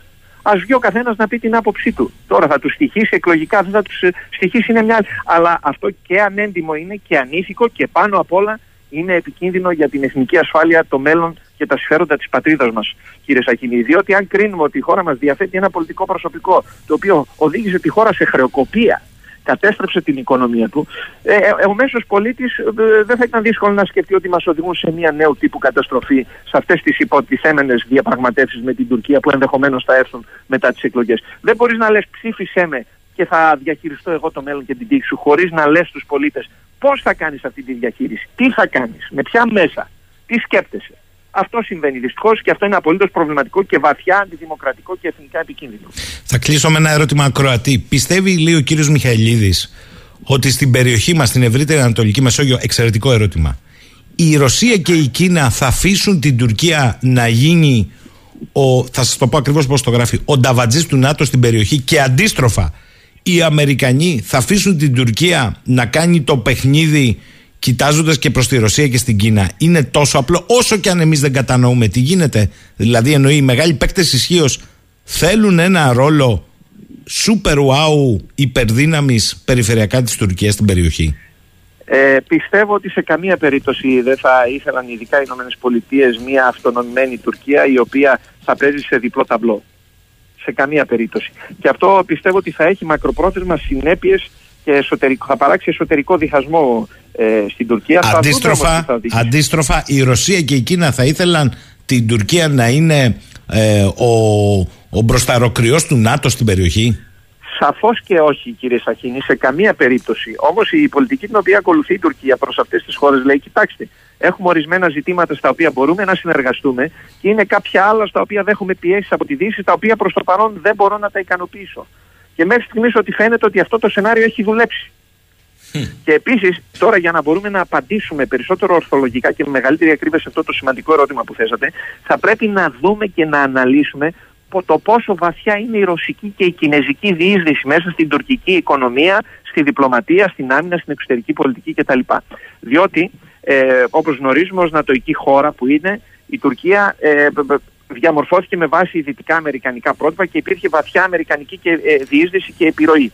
Βέβαια, μετά το ψευδοπραξικόπημα ναι. ε, για το οποίο κατηγορήθηκε το κίνημα Γκουλέν, όλα τα δίκτυα αμερικανικής επιρροής, και αυτό το λέω όχι μόνο γιατί το γνωρίζω επί του πεδίου, αλλά έχω και σχετική πληροφόρηση, όλα τα δίκτυα ε, συλλογής πληροφοριών, ανάλυσης ε, ε, και σχεδιασμού που είχε η Αμερική μέσα στην Τουρκία κατακρεουργήθηκαν. Τους τα έκοψαν όλα. Επομένως, θα πρέπει να είμαστε και εμείς στην Ελλάδα πολύ προσεκτικοί για το τι λένε οι ΗΠΑ για την Τουρκία. Δεν πρέπει να το θεωρούμε ως θέσφατο ότι ναι, όντως γνωρίζουν τι λένε, ότι όντως έτσι είναι τα πράγματα. Πρέπει να εμπιστευόμαστε, το έχω πει πολλές φορές, θα το ξαναπώ, τα δικά μας μάτια, τα δικά μας δίκτυα πληροφοριών, τις δικές μας αναλύσεις. Αν έχουμε, αν έχουμε. Να τι γίνεται. Αν και επίσης, ξαναλέω, θα πρέπει να δούμε και να συζητήσουμε πόσο βαθιά είναι η ρωσική και η κινέζικη διείσδυση στο τουρκικό πολιτικό σύστημα. Αυτό είναι ένα ερώτημα που ακόμα εγώ δεν έχω απαντήσει. Α, πολύ σωστή επισήμαση. Βεβαίως, δίκτυα πληροφοριών δικά μας, αν ασχοληθούν σοβαρά τα δίκτυα πληροφοριών με αυτά και όχι με το εσωτερικό Ποιος το παρακολουθεί ποιον στη χώρα. Θέλω να σας ρωτήσω και το τελευταίο, ε, γιατί το είδα και μου έκανε εντύπωση. Γράψατε κάπου, δεν θυμάμαι πού, ότι θέλει εξαιρετική προσοχή και από τους Έλληνες αναλυτές και από τα ελληνικά μέσα ενημέρωσης η πληροφόρηση σε σχέση με την Τουρκία είτε είναι ε, ερντογανικοί, είτε είναι κεμαλιστές, είτε είναι γκουλενιστές. Ε, η αλήθεια είναι, λέτε, ότι σε όλο το δυτικό μπλοκ, να το πω έτσι, η Τουρκία αυτές τις πηγές στο βάθος τις έχει για ένα σκοπό, για την τουρκική στρατηγική, ανεξάρτητα από τις μεταξύ τους διαφωνίες. Βεβαίως, βεβαίως. Εδώ, κοιτάξτε, ε, αν δείτε τα, ε, τα think tanks στα οποία υπάρχουν Τούρκοι αναλυτές, και δείτε τι γράφουν και πώς αναλύουν τη χώρα. Βεβαίως μπορεί να παρουσιάζουν διαφορετικές οπτικές με βάση την ιδεολογία τους κτλ. Αλλά όλα εξυπηρετούν ένα κοινό στόχο. Να γίνει η Τουρκία ένα είδος τοπικής υπερδύναμης. Πέρα από τις εσωτερικές τους διαφωνίες. Ακόμα και το δίκτυο Γκιουλέν, ξέρετε κύριε ε, Σακίνη, το οποίο είναι διοκόμενο αυτή τη στιγμή στην Τουρκία, τι επιθυμούσε να κάνει, να διασπείρει την τουρκική γλώσσα και ένα ήπιο Ισλάμ υπό τουρκική ηγεμονία να το διασπείρει σε όλες τις μουσουλμανικές χώρες και να καταστήσει την Τουρκία ως νατοϊκό παίκτη, ως νατοϊκή χώρα, ηγέτης στον Ισλαμικό κόσμο με νατοϊκό καπέλο, με δυτικό καπέλο. Αυτό το project απέτυχε. Ήρθαν και μαλιστέ και είπαν αυτό θέτει προβλήματα ασφαλείας στη χώρα μας, ειδικά για το κουρδικό και τους ξύλωσαν όλα αυτά τα δίκτυα, τα καθάρισαν. Αυτό δεν σημαίνει ότι οι κεμαλιστές ε, ε, ακολουθούν μια προδοτική πολιτική προς την ε, πατρίδα. Και αυτοί το ίδιο επιθυμούν να γίνει η Τουρκία πανίσχυρη χώρα. Και οι Ισλαμιστές το ίδιο επιθυμούν να γίνει η Τουρκία πανίσχυρη χώρα. Η διαφορά τους είναι στον τρόπο στον οποίο θα επιτευχθεί αυτό το πράγμα. Καταλαβαίνετε τι, τι, τι εννοώ; Μάλιστα. Ε, θέλω να η σας... διαφορά τους είναι στις τακτικές που θα ακολουθούν. Τακτικές. Και βέβαια υπάρχει και το ζήτημα της διαφθοράς και τα λοιπά. Είναι μια άλλη. Προφανώς, προ- Αλλά και οι δύο επιθυμούν μια πανίσχυρη Τουρκία. Αυτή είναι η πραγματικότητα. Και σε αυτή την στόχευση, ε, προς αυτή την κατεύθυνση δουλεύουν και τα think tank τους στις δυτικές πρωτεύουσες. Ε, θα την ξανακάνουμε τη συζήτηση και λίγο πριν τις εκλογές και θα, μι- ε, της Τουρκίας και θα μιλήσουμε επισταμένως αν θέλετε για όλα αυτά που περιγράφετε. Πριν και σας Βεβαίως. αποχαιρετήσω να πω ότι μου κάνει εντύπωση ότι ακόμη και η ελληνική δημόσια τηλεόραση στέκεται σήμερα ε, πομποδός στην εξόντωση κατά δήλωση του Τούρκου Προέδρου του επικεφαλής του ISIS αλλά για την εξόντωση φιλοκουρδικών στοιχείων δεν ακούς κουβέντα. Δεν είναι τίποτα. Έχουν σαν να Αυτό- υπάρχει απαγόρευση πια. Κύριε Σαχίνη, ε, εγώ ξέρετε πώς το έχω ονομάσει αυτό το φαινόμενο της αναπαραγωγής τουρκικής προπαγάνδας στα ελληνικά μέσα ενημέρωσης, ακόμα και στα δημόσια. Το ονομάζω επικοινωνιακή δορυφοροποίηση. Μα τι λέτε, εδώ υπάρχουν τηλεπαιχνίδια στα, στα ελληνικά κεντρικά μέσα ενημέρωσης. Να μην σας πω ότι κανείς δεν σχολίασε ότι ο Αζέρος πρόεδρος ήταν πλάι-πλάι με τον φιλάσθενο Τούρκο πρόεδρο στην έκθεση αυτή της ρομποτικής και τεχνολογίας. Παίρνουμε Ε, από το Αζερβαϊτζάν φυσικό αέριο, είναι- δεν τρέχει κάστανο. Ναι. Κοιτάξτε, η Τουρκία έχει καταφέρει, έχει καταφέρει η Τουρκία, αυτό είναι πολύ σοβαρό, έχει καταφέρει να πλασάρει μία εικόνα ιδιαίτερα σε μικρότερες χώρες όπως εμείς και άλλες γειτονικές, μία εικόνα για την ίδια την οποία όπως την επιθυμεί αυτή έχει καταφέρει να ελέγξει το αφήγημα για τη χώρα της. Καταλαβαίνετε τι εννοώ. Μάλιστα. Και έχουμε Έλληνες δημοσιογράφους οι οποίοι άκρητα αναπαράγουν αυτή την προπαγάνδα. Επειδή το είπε, λέει ο Ερντογάν ή το είπε ο Υπουργός του κτλ. Βρε, παιδιά, το έχετε ελέγξει, το έχετε ερευνήσει, το έχετε δει. Γιατί αναπαράγεται ό,τι δηλώνει ο κάθε Τούρκος πολιτικός. Δεν μπορεί να σκεφτείτε ότι αυτό εξυπηρετεί μια συγκεκριμένη ψυχολογική επιχείρηση, μια συγκεκριμένη στόχευση. Είναι αυτό αντικειμενική και ανεξάρτητη και σοβαρή δημοσιογραφία. Είναι, δημιουργεί προβλήματα ασφαλείας διότι παραπληροφορούν την ελληνική κοινή γνώμη, κύριε Σάκη. Είναι παραπληροφόρηση αυτό το πράγμα. Κύριε Μιχαλίδη, σας ευχαριστώ. Θα τα ξαναπούμε. Καλό μήνα, καλή σας ημέρα. Να είστε καλά. Εγώ σας ευχαριστώ κύριε Σαχίνη. Κάτι τελευταίο, αν μου επιτρέπετε, Παρακαλώ. πέντε δευτερόλεπτα. Ε, ε, έχω πει επανειλημμένως ότι θα έπρεπε και εμείς να είχαμε οι αφιπηρετήσαντε διπλωμάτες μας του Ελληνικού Υπουργείου Εξωτερικών. Είναι η ώρα να δημιουργήσουν ένα δικό τους think tank το οποίο θα κάνει δημόσιες παρεμβάσεις για θέματα εξωτερικής πολιτικής και διεθνούς πολιτικής. Όχι μόνο στην Ελλάδα, αλλά και σε δυτικές πρωτεύουσες, οι οποίες είναι κρίσιμες για τα δικά μας συμφέροντα. Δεν μπορεί το δημόσιο λόγο για αυτά τα κρίσιμα ζητήματα να τα μονοπολούν οι κομματικοί και οι φανατικοί, κύριε Σακή. Αυτό και τελειώνω. Σας ευχαριστώ πολύ. Αχ, να είχαμε και ένα Συμβούλιο Εθνικής Ασφάλειας χωρίς να είναι πανάκια, θα είχε δημιουργήσει κρατικά επιτελεία με μνήμη όμως. Σαφώς, σαφώς. Σας ευχαριστώ θερμά. Καλή σας ημέρα. Να είστε καλά. Λοιπόν, αυτά από τον κύριο Νίκο Μιχαηλίδη. Επαναλαμβάνω, ένας από τους ε, αναλυτές ε, πανεπιστημιακούς που γνωρίζει την τουρκική πραγματικότητα. Έχει ζήσει χρόνια, έχει κάνει έρευνα εκεί. Ε, όσο ελάχιστη. Πάμε σε διάλειμμα. 11 και 14 πρώτα λεπτά. Όπως είπαμε και στην αρχή της εκπομπής, η εργατική πρωτομαγιά, η Παγκόσμια ημέρα των εργατών, όπως ήταν το σωστό, γιορτάζεται τιμάται ανά τον κόσμο με διαδηλώσεις και πορείες με σκοπό την προβολή των κοινωνικών και οικονομικών επιτευγμάτων και τιμάτων της διεθνούς εργατικής τάξης. Η ημέρα καθιερώθηκε ως Παγκόσμια ημέρα των εργατών στις 20 Ιουλίου του 1889 κατά διάρκεια του ιδρυτικού συνεδρίου της δεύτερης διεθνούς στο Παρίσι σε ανάμνηση του μακελιού του Σικάγο στα 1886 όταν η αστυνομία άνοιξε πυρ κατά εργατών που διαμαρτύρονταν υπέρ της διεκδίκησης 8 ώρης εργασίας και καλύτερων εργασιακών συνθήκων. Οθούμενοι τότε από τις πετυχημένες διεκδικήσεις Καναδών εργατών, τα εργατικά συνδικάτα των Ηνωμένων Πολιτείων αποφάσισαν την έναρξη απεργιακών κινητοποιήσεων την 1η Μαΐου του 1886. Στην πορεία στο Σικάγο έλαβαν μέρος περισσότεροι από 90.000 εργαζόμενοι. Ενώ περίπου 350.000 εργάτες από 1.200 εργοστάσια μετήχαν στην απεργία. Οι βίαιες συμπλοκές που έλαβαν χώρα τρεις μέρες αργότερα στις 4 Μαΐου στην πλατεία Haymarket του Σικάγο κατά τη διάρκεια συγκέντρωσης προς συμπαράσταση των απεργών, στην οποία συμμετείχαν ενεργά μέλη του αναρχικού κινήματος και παρά τον ειρηνικό χαρακτήρα της πορείας, η αστυνομία και οι ιδιωτικοί πρετοριανοί επιχειρήσεων έλαβαν την εντολή να διαλύσουν με τη βία την κινητοποίηση. Αργότερα, ε, τέσσερις από τους προτεργάτες κινητοποίησης καταδικάστηκαν σε θάνατο ως προτέτοιοι των επεισοδίων εργάτες. Η πρώτη ελληνική κινητοποίηση πραγματοποιήθηκε το 1893 από το Σοσιαλιστικό Σύλλογο του συμπατριώτη μας του Μιλοποταμίτη του Σταύρου Καλέργη. Περίπου 2.000 άνθρωποι συγκεντρώθηκαν στο Παναθηναϊκό Στάδιο, στο Καλιμάρμαρο και διαδήλωσαν υπέρ της οκτάωρης εργασίας, της καθιέρωσης Κυριακής Οσαργίας και της κρατικής ασφάλισης για τα θύματα των εργατικών ατυχημάτων. Λοιπόν, για τη σημασία και τους συμβολισμούς αυτής της μέρας θα συνομιλήσουμε και πολύ περισσότερο στο σήμερα με τον αναπληρωτή καθηγητή ιστορικής και πολιτικής κοινωνιολογίας στο Πανεπιστήμιο της Κρήτης, τον κύριο Νίκο Βαφέα. Καλημέρα κύριε Βαφέα και καλό μήνα.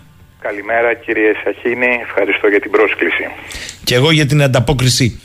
Έχει πια ισχυρούς συμβολισμούς η ημέρα ή είναι θα έλεγε κανείς τα απόνορα μιας ξέπνοης πια κατάστασης στο εργατικό κίνημα; Ε, νομίζω ότι είναι άκρος επίκαιρο το, και το εργατικό κίνημα αναγκαίο και άκρος επίκαιρη ημέρα διότι για εδώ και πολλά χρόνια σε ό,τι αφορά την κατάσταση των εργαζομένων ε, τις συνθήκες και το μέλλον ε, νομίζω ότι έχουμε διεθνώς αλλά και στην Ελλάδα ένα πισωγύρισμα. Άρα αυτή ε, η ανάμνηση των αρχικών στιγμών των, του εργατικού αγώνα είναι πολύ σημαντική παρόλο που πολλοί από εμάς έχουμε πιστέψει ότι αυτά είναι μακρινές ιστορίες και δεν έχουν και τόσο σημασία. Πολύ σωστή διατύπωση. Κοιτάξτε, στην Ελλάδα αλλά και σε άλλες ε, περιοχές του πλανήτη, χώρες του πλανήτη, έχει έναν ιδιαίτερο συμβολισμό η 1η Μαΐου γιατί είναι συνδεδεμένη με πολλά κοινωνικοπολιτικά ε, γεγονότα. Δηλαδή, ε, μια ζωή, η οργάνωση της πρωτομαγιάς, της εργατικής πρωτομαγιάς είχε συγκρούσεις και θύματα. Είχε συγκρούσεις στην Αθήνα, είχε συγκρούσεις και θύματα στη Θεσσαλονίκη, ο επιτάφιος του Ρίτσου. Τα λέω έτσι. Έχει όμως και, και άλλα χαρακτηριστικά. Η πρωτομαγιά με τους 200 της ε, Κεσαριανής. Η πρωτομαγιά με έναν ανεξήγητο θάνατο με τα πολιτευτικά του Παναγούλη. Γενικώς έχει μια φόρτιση ως μέρα στην Ελλάδα.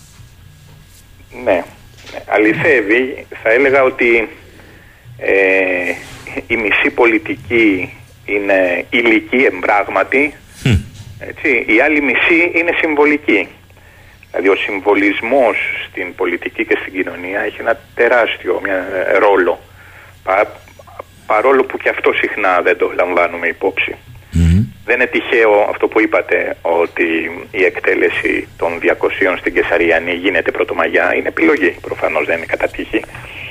Είναι ο ρόλος του συμβολισμού από εδώ και από εκεί και από τους κυρίαρχους και από τους κυριαρχούμενους. Όλοι παίζουν με τα σύμβολα. Οι εκάστοτε κυρίαρχοι, δεν θα έλεγα οι εκάστοτε κυριαρχούμενοι γιατί αυτοί συνήθως είναι οι ίδιοι. Είναι η πλειοψηφία του πληθυσμού. Τώρα, ε, πόσο μακριά βρισκόμαστε στις μέρες μας από τα αιτήματα εκείνων των πρώτων εργατικών κινητοποιήσεων 8 ώρες ε, δουλειά, 8 ώρες ξεκούραση, Κυριακή αργία, καλύτερα ε, μεροκάματα, ε, συνθήκες ανθρώπινες, όχι στην παιδική εργασία, όχι στην εκμετάλλευση ανθρώπου από άνθρωπο. Είμαστε στον 21ο αιώνα σε μια εκρηκτική κατάσταση τεχνολογίας. Θα, θα σας ρωτούσε κάποιος, στέκονται τέτοια αιτήματα στις μέρες μας, στις μέρες του part-time, τέσσερις ώρες που μπορεί να είναι 16, αλλά να πληρώνονται για δύο ή για να μην πληρώνονται; Ή τα βρίσκεται ακραία όλα αυτά; Ναι, ε, υποτίθεται και αυτό είχε και μια επιτάχυνση με την πανδημία ότι έχουμε μια επέκταση του part-time αλλά δεν είναι part-time πραγματικό, είναι part-time στα χαρτιά.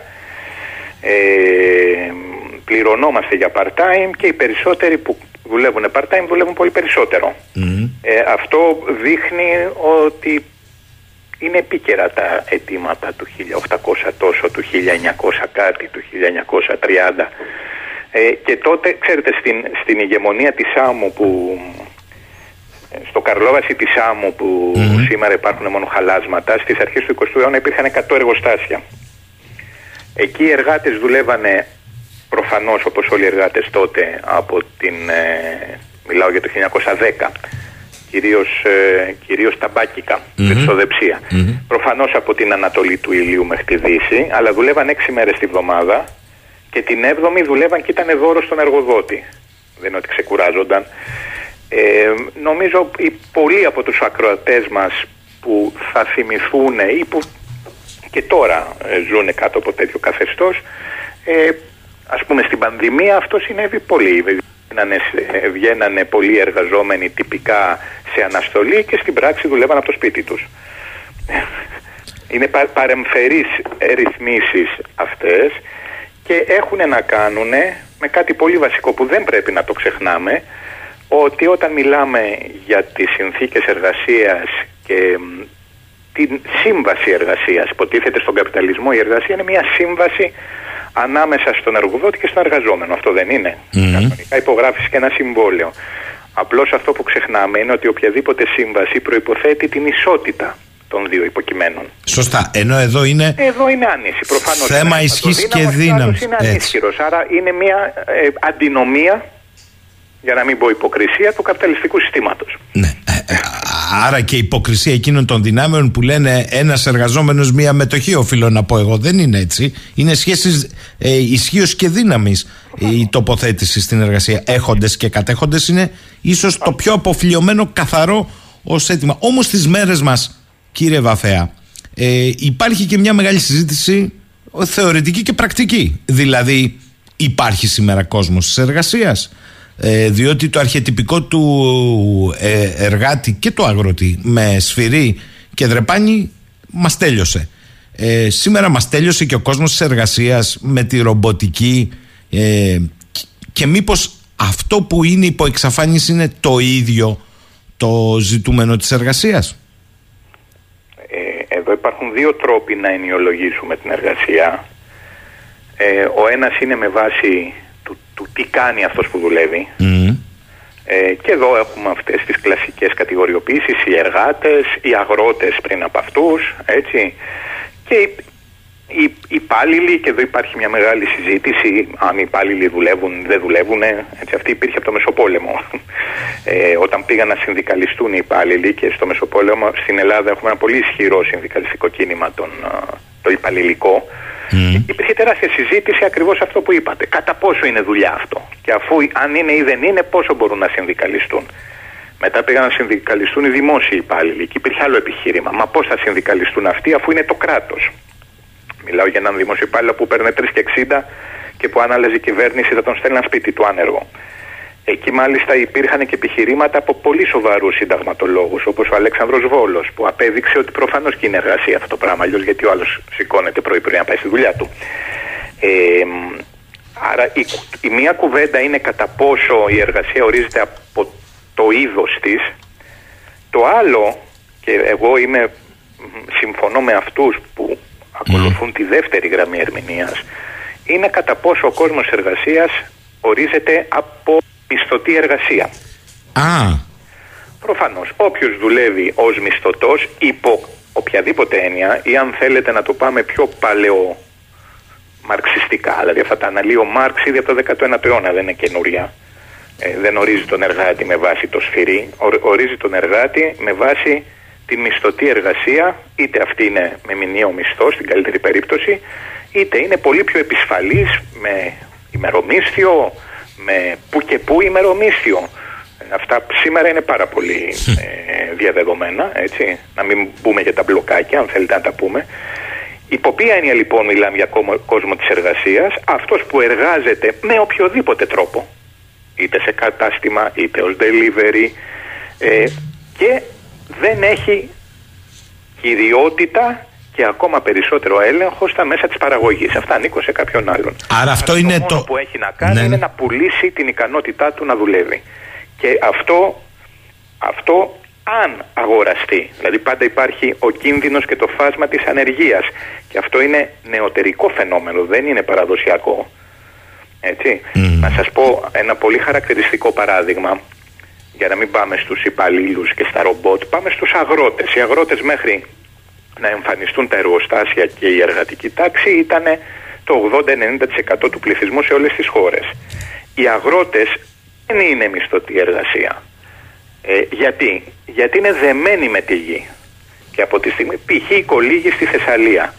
Δεν λέω ότι είναι ωραίο αυτό το πράγμα, αλλά αφού δεν μπορούν να φύγουν από τη γη, αυτή είναι μια στρεβλή έστω πρόσδεση του αγρότη με τη γη, άρα ο αγρότης δεν μπορεί να μείνει άνεργος. Θα καλλιεργεί, θέλει, θέλει το χωράφι και θα, θα είναι πάντα φτωχός, αλλά όχι απολύτως εξαθλειωμένος. Με το που η Θεσσαλία περνάει στο ελληνικό κράτος και τα τσιφλίκια εκχρηματίζονται και πουλιούνται στην ε, Κωνσταντινούπολη σε μεγάλους Έλληνες ε, κεφαλαιούχους, τότε οι κολύγοι της Θεσσαλίας μετατρέπονται σε αγρεργάτες. Την ίδια δουλειά κάνανε, αγρότες Μμμ. ήταν, αλλά πλέον είναι εργάτες, είναι εργατική δύναμη. Διότι, διότι έπρεπε να προσληφθούν για να καλλιεργήσουν τη γη και κυρίως οι μισοί από αυτούς μένουν άνεργοι. Και ξέρουμε ως ιστορικοί ότι η κατάσταση των αγροτών της Θεσσαλίας μετά τη μετατροπή τους σε αγρεργάτες χειροτερεύει. Χειροτερεύει. Αν δεν καλύτερευει. Η αλήθεια είναι αυτή. Αισθητά, αισθητά χειροτερεύει σε τέτοιο βαθμό που αναπτύσσονται και όλα αυτά τα κινήματα τα, του αγροτικού ε, σοσιαλισμού, των κινητοποίησεων στα οποία αναφερθήκατε στην αρχή. Αλλά Άρα, δεν είναι το τι κάνουμε, είναι τι σχέση έχουμε πρώτον με τις πηγές του πλούτου και κυρίως με αυτούς που κατέχουν τις πηγές του πλούτου. Τότε έχουμε εργασία, όταν είμαστε κυριαρχούμενοι και όταν διαμεσολαβεί η αγορά και διαμεσολαβεί το χρήμα. Ό,τι δουλειά και να κάνουμε. ε, επειδή στις μέρες μας αναπτύσσεται μια συζήτηση περί του τέλους της εργασίας για, για, για τους ανθρώπους. Εδώ τώρα τι γίνεται, πάμε σε κάτι άλλο μεταλλαγμένο ή είναι ε, μια θολούρα ακριβώς για να αποφύγουμε τον πυρήνα αυτού που περιγράφεται; Κοιτάξτε, ε, αυτά κατά τη γνώμη μου είναι πολύ ιδεολογικά. Τι σημαίνει αυτό; Ε, η ιδεολογία δεν λέει ψέματα ποτέ. Απλώς παίρνει κάποιες πτυχές της πραγματικότητας, της πραγματικότητας, τις υπερτονίζει και κυρίως αποκρύπτει κάποιες άλλες. Και δημιουργεί μια στρεβλή εικόνα, ό- μια μονομερή εικόνα της πραγματικότητας, ακριβώς αυτή που βολεύει αυτόν που φτιάχνει τα ιδεολογικά σχήματα. Προφανώς και η τεχνολογία αναπτύσσεται, προφανώς και ένα άλλο φαινόμενο άμεσα συναρτημένο, ο καταμερισμός της εργασίας διαρκώς αναπτύσσεται, αλλά αυτά δεν είναι καινούρια. Αυτά έχουν 200 χρόνια ιστορία. Για τον, κατα... για τον καταμερισμό της εργασίας γράφει ο Άνταμ Σμιθ το 1770 τόσο. ε, οι μηχανές μπαίνουν στην παραγωγή ακριβώς τότε, στα τέλη του 18ου. Ε, παρεπιπτόντως οι πρώτες θα λέγαμε εργατικές κινητοποιήσεις είναι ε, τα χτυπήματα των λουδιστών κάποια, ε, μιλάμε για 1790 μυστικές οργανώσεις εργατών που ποια είναι η κινητοποίησή τους μπουκάρουν στα εργοστάσια το βράδυ και σπάνε τις πρώτες μηχανές διότι θεωρούν και το πιστεύουν ακ, ακράδαντα ότι η μηχανή φταίει που χάνουν τη δουλειά τους και όχι κάποιος άλλος το, επ- προφανώς αυτό που αποδεικνύεται στην πορεία είναι ότι δεν φταίει η μηχανή, φταίνουν οι κοινωνικές σχέσεις. Ακόμα και σήμερα, αν φτιάξουμε μια ε, πραγματικότητα είτε παροντική είτε μελλοντική, μια πλήρως ρομποτοποιημένη κοινωνία, που αυτό Ναι. είναι πιθανό. Το ερώτημα είναι σε ποιον ανήκει το ρομπότ. Ανήκει σε όλους ή ανήκει στον έναν; Και οι άλλοι απλώς φυτοζωούν ε, ή δουλεύουν ως επιδιορθωτές του ρομπότ όταν αυτό χαλάσει για, για 3 και 60. Αυτά είναι κοινωνικές σχέσεις, δεν είναι τεχνολογία. Άρα λέτε ε, ότι εκείνο ο πυρήνα που πρέπει να στραφεί η συζήτηση, ακόμη και αν το φαινόμενο, προσέξτε, η διαφοροποίηση με τις παλιότερες εποχές είναι πιο μαζικό, είναι διαφορετικά να στείλεις στην ανεργία θα σας πει κάποιος 100.000 όχι ότι είναι αμεληταίο και διαφορετικά είναι με ένα πάτημα πλήκτρου πια ε, και μάλιστα να κάνεις κουμάντο από τη Νέα Υόρκη σε μια ζώνη στη Σαγκάη να στείλεις ε, στο σπίτι τους 5 εκατομμύρια. Δεν είναι το ίδιο. Δηλαδή η μαζικότητα του φαινομένου παίζει ρόλο εδώ ή και πάλι πρέπει να αναζητούμε τον πυρήνα της σχέσης που περιγράψατε; Αυτό που είπατε είναι ακριβώς ότι προφανώς και μπορεί κάποιος να παραγάγει ε, μαζική ανεργία. Το ερώτημα είναι αν ως κοινωνία ε, αξιολογούμε την εργασία και την ανεργία ως πρώτη προτεραιότητα ή αν την αξιολογούμε ως τελευταία. Και εδώ έχουμε πολύ σημαντικά παραδείγματα όσο και αν τα δεν τα διδασκόμαστε. Μετά το δεύτερο παγκόσμιο πόλεμο, ο οποίος ακολούθησε, θυμίζω και αυτό συχνά επίσης το ξεχνάμε, τη μεγάλη κρίση του 29-33 όπου εκεί φάνηκε, δηλαδή υπάρχουν ιστορικοί σήμερα οι πιο σημαντικοί του 20ου αιώνα όπως ο Ερικ Χοψμπάουμ που λένε πολύ απλά όπως σας το λέω αν δεν υπήρχε η κρίση δεν θα υπήρχε ο Χίτλερ. Αυτό που φτιάχνει λοιπόν το Χίτλερ είναι η μαζική ανεργία της παγκόσμιας κρίσης του καπιταλισμού και αυτό οι κυβερνήσεις όχι οι πολύ ακραίες αριστερές και κομμουνιστικές ε, αλλά και οι πολύ πιο αστικές φιλελεύθερες το συνειδητοποιούν το 1945 και στείλουν ένα μοντέλο παγκόσμιας οικονομίας το οποίο διαρκεί 30 χρόνια από το 45 μέχρι το 75-73 η περίφημη χρυσή τριακονταετία ναι, ναι. καλύτερη περίοδος του παγκόσμιου καπιταλισμού η καλύτερη περίοδος ανθρώπινης ιστορίας όπου βασική προτεραιότητα είναι η ελάχιστη ανεργία. Ξεκινάνε από εκεί, ότι δεν θα ξαναφήσουμε την ανεργία να αναπτυχθεί και να καλπάσει. Και άρα γίνονται συμβιβασμοί ανάμεσα στις κυβερνήσεις, στους εργοδότες, στους εργαζομένους, ε, αναδεικνύονται σοσιαλδημοκρατικά κόμματα στις κυβερνήσεις των περισσότερων ανεπτυγμένων χωρών της Δύσης. Και φτιάχνεται ένα μοντέλο κοινωνικού κράτους το οποίο ξεκινάει όμως από τη δέσμευση όλων ότι η ανεργία είναι κακό πράγμα και δεν θα, δεν θα έχουμε ανεργία.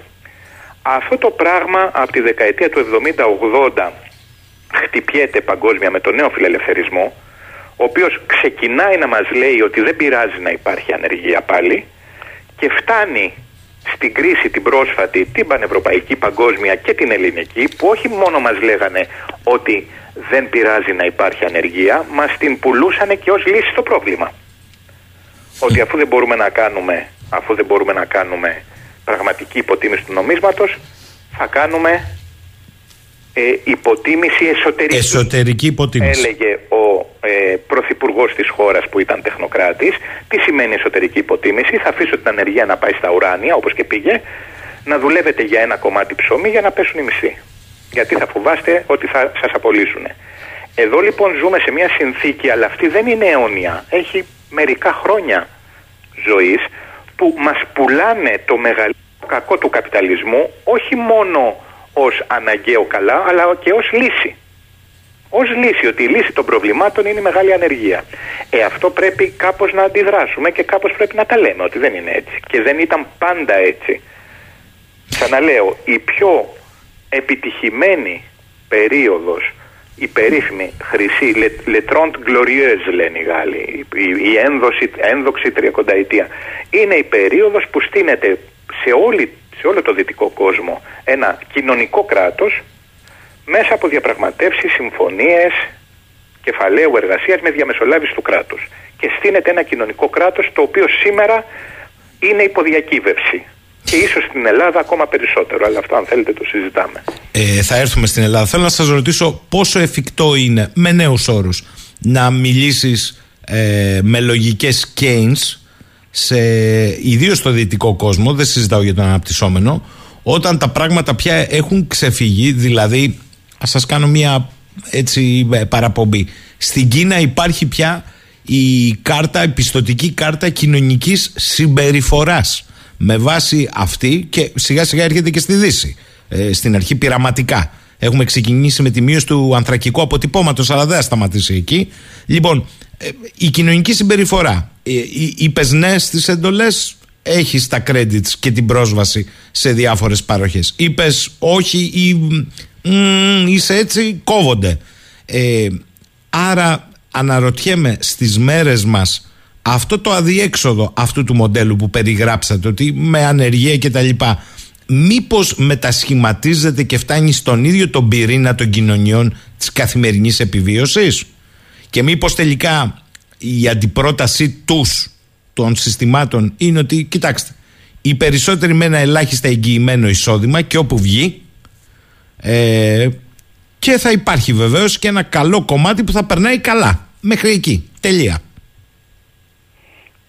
Κοιτάξτε, έχουμε διαφορετικά μοντέλα και η κριτική που κάνουμε στον καπιταλισμό νομίζω ότι πρέπει να κάνουμε και μια αντίστοιχη κριτική σε αυτό που θεωρούμε ε, υπαρκτό κομμουνισμό και τις μετεξελίξεις του, μια που αναφέρεστε στην Κίνα. Ε, στην Κίνα αυτό θα μου επιτρέψετε, αν και δεν είμαι πλέον ειδήμων, αυτό που συμβαίνει είναι ότι έχουμε κρατήσει, έχουν κρατήσει τον αυταρχισμό του κομμουνιστικού καθεστώτος ως προς την πολιτική και έχουν κάνει ένα τεράστιο άνοιγμα στην αγορά, άρα έχουν στην οικονομία καπιταλιστικές σχέσεις με ένα μονοκομματικό αυταρχικό καθεστώς. Έτσι, το οποίο μπορεί να είναι αποτελεσματικό έτσι, για κάποιους. Ε, και εδώ είναι να συζητήσουμε ε, ε, ποια είναι η εναλλακτική σε αυτά που συμβαίνουν ε, παγκοσμίως και ποια μπορεί να είναι και ποια πρέπει να είναι. Το κοινωνικό κράτος κατά τη γνώμη μου είναι μια εναλλακτική αλλά ένα κοινωνικό κράτος που δεν θα περιορίζεται στο να εξασφαλίζω το ελάχιστο για τον καθέναν όπως συμβαίνει στην Κίνα. Ε, που όμως και αυτό είναι κάτι. ε, Προφα, Προφανώς, γιατί αν σκεφτείτε δηλαδή, ότι αλλού δεν υπάρχει καν το δίκτυο. Πεθαίνουν κάτω από τις γέφυρες, όπως πεθαίνουν στις ΗΠΑ. Ε, οι γενικευμένοι δηλαδή άνεργοι, ε, αιωνίως άνεργοι. Ε, αλλά δεν μπορεί να είναι μόνο αυτό η εναλλακτική. Εδώ κάνατε μια αναφορά σε αυτόν τον αυταρχισμό που προφανώς όσο αναπτύσσεται και η τεχνολογία ο αυταρχισμός μετατρέπεται σε δυστοπία. Εν τούτης δεν είναι ανάγκη να έχουμε τέτοιες κάρτες και το πιστοποιητικό κοινωνικών φρονημάτων που ήταν χειρόγραφο στην Ελλάδα από το Μεταξά μέχρι ουσιαστικά το 1974 που ήταν μια κόλλα χαρτί που την είχε γράψει ένας χωροφύλακας που μπορεί να είχε τελειώσει το δημοτικό οριακά και αυτό ήταν άκρος αποτελεσματικό και αυτός σε φακέλωνε μια χαρά. Τη δουλειά του την έκανε. Δεν, δεν είναι ανάγκη να έχουμε κάρτες δηλαδή για να αποκλείσουμε και να πειθαρχήσουμε τον πληθυσμό. Σωστό. Απλά το ανέφερα στην εποχή του διαδικτύου που όλοι είναι συνδεδεμένοι με ένα κινητό. Καταλαβαίνετε ε, την. Είναι, αλλά ρωτάω. Ε, ήταν κανείς που ξέφευγε από το πιστοποιητικό κοινωνικών φρονημάτων όταν δεν υπήρχε τόσο φοβερή τεχνολογία; Όχι. Όλοι αρχημένοι ήταν και σε καταστολή στην Ελλάδα πριν από πολλές δεκαετίες. Άρα το θέμα, ξαναλέω, δεν είναι η τεχνολογία. Είναι οι κοινωνικές σχέσεις, είναι οι πολιτικές ρυθμίσεις. Εδώ μου περιγράφεται έναν αυταρχισμό. Ωραία, αυταρχισμούς έχουμε σε πολλές μορφές και πολύ πιο πριν στον 20ο αιώνα. Της Ελλάδας συμπεριλαμβανομένης για δεκαετίες.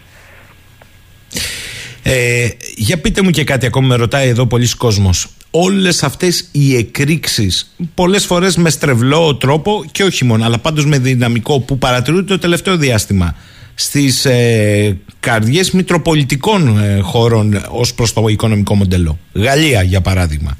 Ε, και σήμερα μάλιστα είναι και εντυπωσιακό αυτό που γίνεται σε όλη τη Γαλλία όχι μόνο στο Παρίσι. Ε, Ολλανδία, Γερμανία Ιταλία, Ισπανία Ηνωμένες Πολιτείες.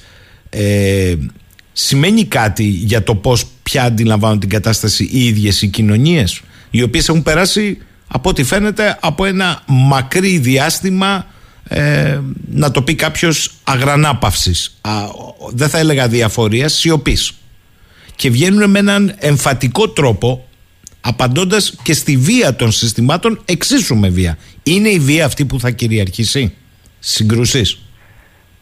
Κοιτάξτε ε, ε, έχουμε κατά καιρούς κινητοποιήσεις και αυτές ενδέχεται να είναι δυναμικές και πολύ, πολύ δυναμικές.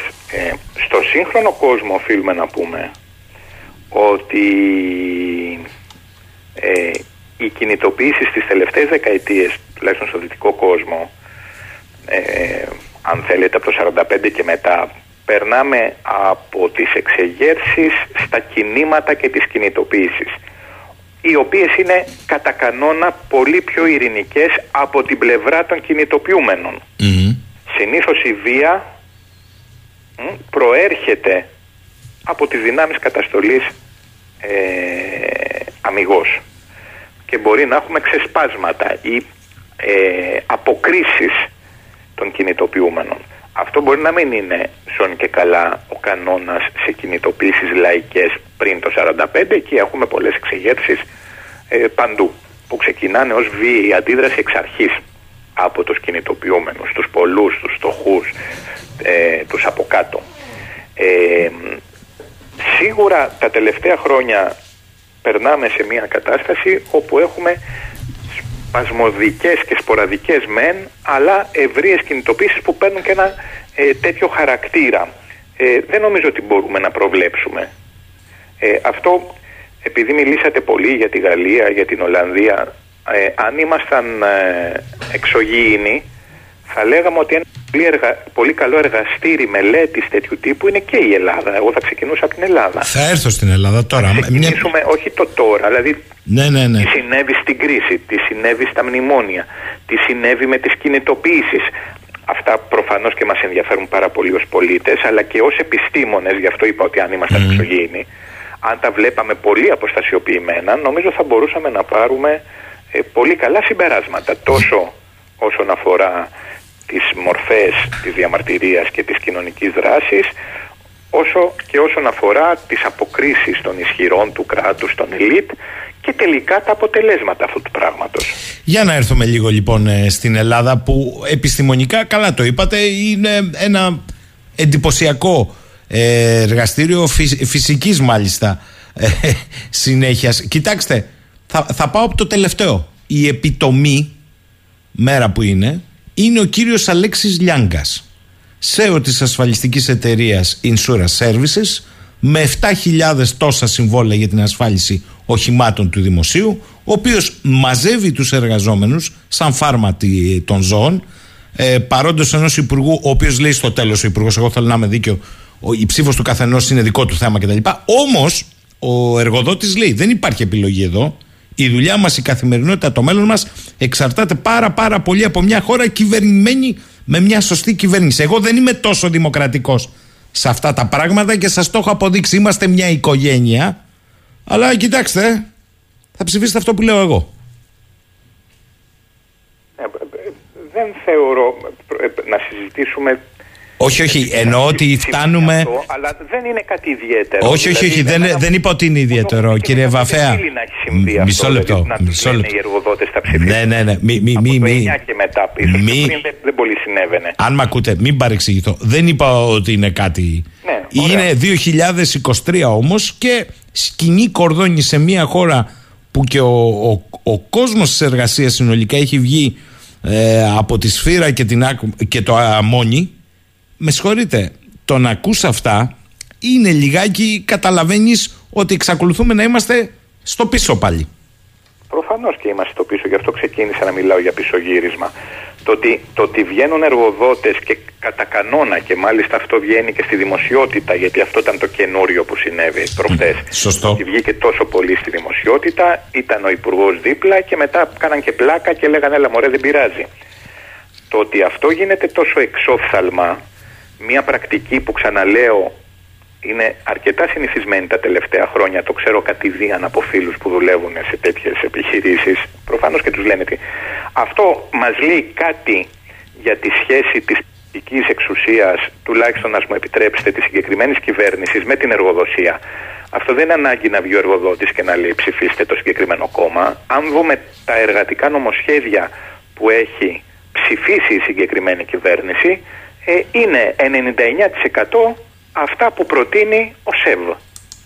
Έτσι, αυτά οποιοδήποτε κάνει μια ανάλυση των ε, κοινωνικών εταίρων, ποιες είναι οι προτάσεις τους για να εξυπηρετήσουν τα ε, ιδιαίτερα συμφέροντά τους αφενός και ποια είναι η πολιτική και τα ψηφισμένα, τα ψηφισμένα νομοσχέδια αφετέρου, νομίζω είναι εξοφθάλμο. Εδώ προφανώς δεν μιλάμε για μια πολιτική εξουσία που συνθέτει τις κοινωνικές δυνάμεις, αλλά μιλάμε για μια πολιτική εξουσία που νομοθετεί και κυβερνά.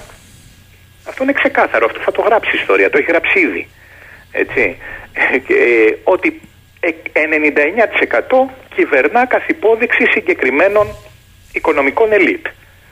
Εδώ βγαίνουν ε, εκπρόσωποι αυτών των ελίτ και λένε δημόσια ότι έχω τον Πρωθυπουργό γραμμένο στα παλιά μου τα παπούτσια. Το είπε πολύ χειρότερα ο, ο συγκεκριμένος εφοπλιστής όταν το είπε. Απλώς δεν θέλω να το πω τέτοια μέρα που είναι. Και, ε, λοιπόν, όταν βγαίνουν δημόσια και το λένε αυτό, τι σημαίνει αυτό; Σημαίνει ότι έχουμε μια πολιτική εξουσία που λειτουργεί καθ' υπόδειξη των συγκεκριμένων συμφερόντων. Και δεν το κρύβει κανένας. Συγγνώμη, δηλαδή δεν χρειάζεται. Εκτός αν κάνουμε λοβοτομή και δεν. ε, ε, ναι, ναι, ναι. Ο συγκεκριμένος εφοπλιστή. δείχνουν δημόσια. Έχετε Στην τηλεόραση το είδα εγώ τον εφοπλιστή. Έχετε. Ο, είναι ο ίδιος που έχει. Έχει κάτι μπλεξίματα τώρα με ένα βαπόρι. Ε, αλλά εν πάση περιπτώσει. Ναι. Ε, κοιτάξτε, ε, επιστημονικά καθαρά, ψυχρά αν θέλετε. Από το 9 μέχρι τις μέρες μας. Τι είναι αυτό που εντυπωσιάζει στο μεγάλο πειραματικό εργαστήρι που λέγεται Ελλάδα. Εδώ που συζητώντας για, τα, για την εργασία. Τι είναι αυτό που κατά τη γνώμη σας είναι το πιο εντυπωσιακό; Είναι οι λογικές που εφαρμόζονται ή είναι ο τρόπος, θα το πω, της μη ουσιαστικής αντίδρασης του κόσμου της εργασίας; Όχι, δεν νομίζω θα ήμασταν άδικοι να το πούμε αυτό. Μπορούμε να συζητήσουμε για την οργανωμένη εκπροσώπηση του κόσμου της εργασίας, αν θέλετε. Ε, δηλαδή, τι θέλω να πω. Ε, στις κοινοβουλευτικές δημοκρατίες ας προσπαθήσουμε να είμαστε, να είμαστε πολύ αποστασιοποιημένοι, σαν να είμαστε εξωγήινοι. Η Ελλάδα όταν έσκασε η βόμβα της χρεοκοπίας ε, το 2009 ήταν μια κοινοβουλευτική χώρα που είχε ένα από τα ισχυρότερα συστήματα δικοματισμού στον δυτικό κόσμο. Είχε δύο κόμματα που εναλλάσσονταν στην εξουσία και αυτά ανα, εκλογική αναμέτρηση αν προσθέταμε τα ποσοστά έφτανε γύρω στο 85%. 42 και 43, 45 40, 40 και 45 δεν έχει σημασία. Το άθροισμα ήταν νομίζω το νούμερο 2 παγκοσμίως πιο ισχυρό δικοματικό σύστημα. Δηλαδή μια κοινοβουλευτική δημοκρατία που έλυνε τα προβλήματά της και κυβερνά το μέσω αυτού του συστήματος. Αυτό που συνέβη το 9 είναι ότι κατέρευσε αυτό το σύστημα. Αυτό φαίνεται είναι αριθμοί. Από εκεί που ήταν 85% το άθροισμα, τελικά έτσι, έπεσε στο 1 τρίτο. Εκεί αναδύθηκε σιγά σιγά ένα άλλο σύστημα δικοματισμού διαφορετικό. Ε, μεσολάβησε μια περίοδος μαζικών κινητοποιήσεων. Οι πολιτικές δυνάμεις δεν μπορούσαν να λύσουν το οικονομικό πρόβλημα. Θυμίζω για να μην τα ξεχνάμε το 7 7% ύφεση ετησίως όπως συνέβαινε στην Ελλάδα στα χρόνια των μνημονίων ε, είναι ένα ε, ποσοστό που ποτέ δεν το έχουμε συναντήσει σε καμία χώρα σε καιρό ειρήνης παγκοσμίως, στην παγκόσμια ιστορία. Δηλαδή 7% ε, το χρόνο εξαερώνεται το εθνικό προϊόν, δηλαδή ο πλούτος της χώρας, συνολικά της κοινωνίας. Λοιπόν, και αυτό πήγαινε 7 και 7 και 7 και 7, έχασε συνολικά το 30% του ΑΕΠ η Ελλάδα. Τόσο από την κρίση όσο και από τις πολιτικές που εφαρμόζονταν από τον ε, προβληματικό κομματισμό καθ' υπόδειξη των Βρυξελών. Λοιπόν, εδώ δημιουργήθηκε ένα άλλο τοπίο, το οποίο ακόμα δεν έχει απονομιμοποιηθεί πλήρως. Καλούμαστε να ψηφίσουμε. Ε, θα δούμε τι θα γίνει. Και ε, ναι. υπάρχουν και νέες προτάσεις για πολυκομματικές κυβερνήσεις, δηλαδή να περάσει η Ελλάδα σε ένα άλλο πλαίσιο που πλέον θα είναι οι συνενέσεις και οι συμμαχίες και βάση προγράμματος στη θεωρία που θα καθορίζουν την πολιτική και όχι αυτή η εκδοχή του αυταρχικού, της αυταρχικής δημοκρατίας ότι με ψηφίζετε μια φορά πριν από τέσσερα χρόνια και μετά κάνω ό,τι γουστάρω. Λοιπόν, ε, είναι πολύ σημαντική πτυχή τώρα αυτή η καμπή για να δούμε πώς ε, θα διαχειριστούν το νέο πολιτικό σύστημα τα προβλήματα της χώρας. Ότι οι κινητοποιήσεις κάναν μια αναδιανομή της τράπουλας μέσα στα μνημόνια, αυτό είναι σαφέστατο.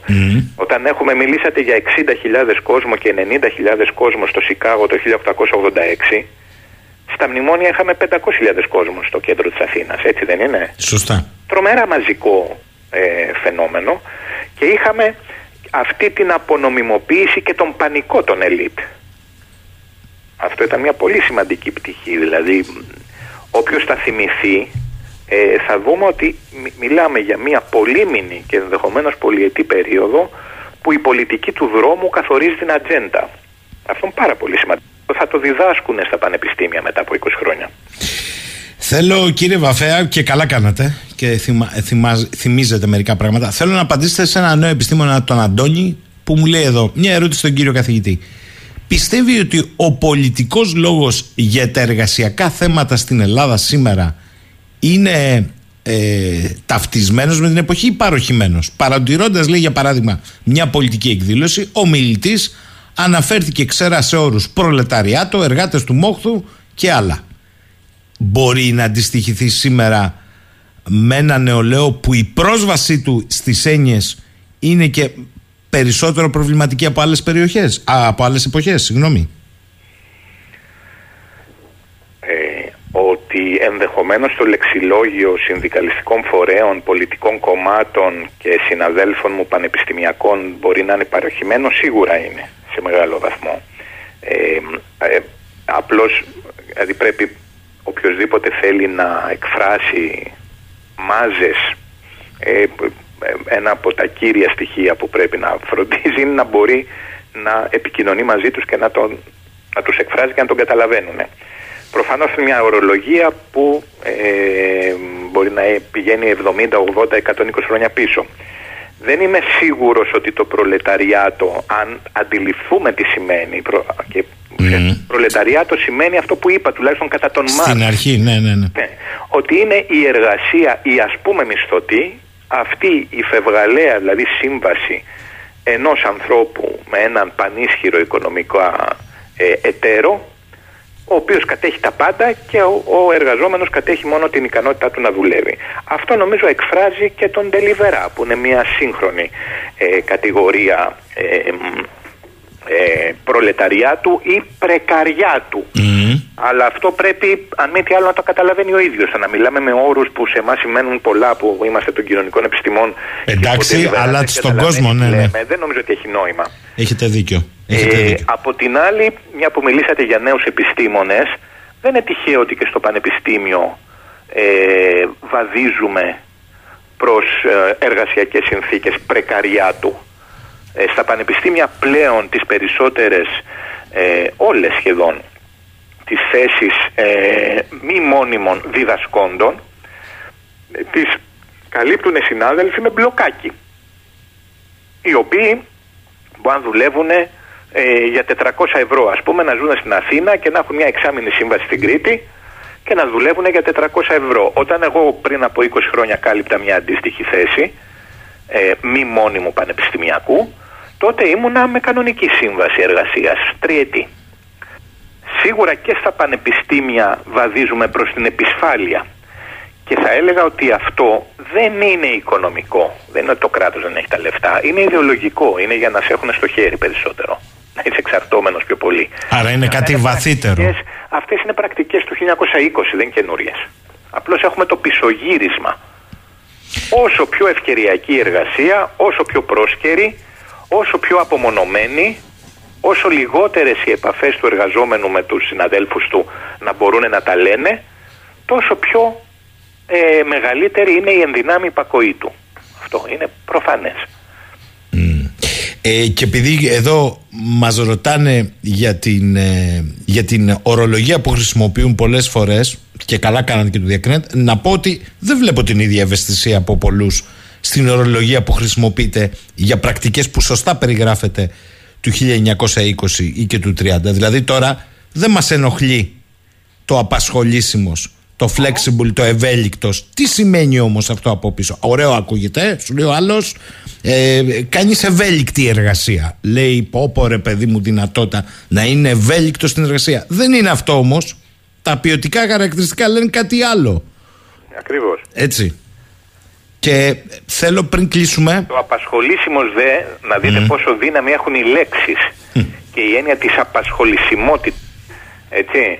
Η έννοια της απασχολησιμότητας εκτός από το να κάτι που. Τι σημαίνει, σημαίνει ο ενδυνάμει άνεργος μεταξύ μας. Αλλά καταρχάς ακούγεται πολύ ωραίο.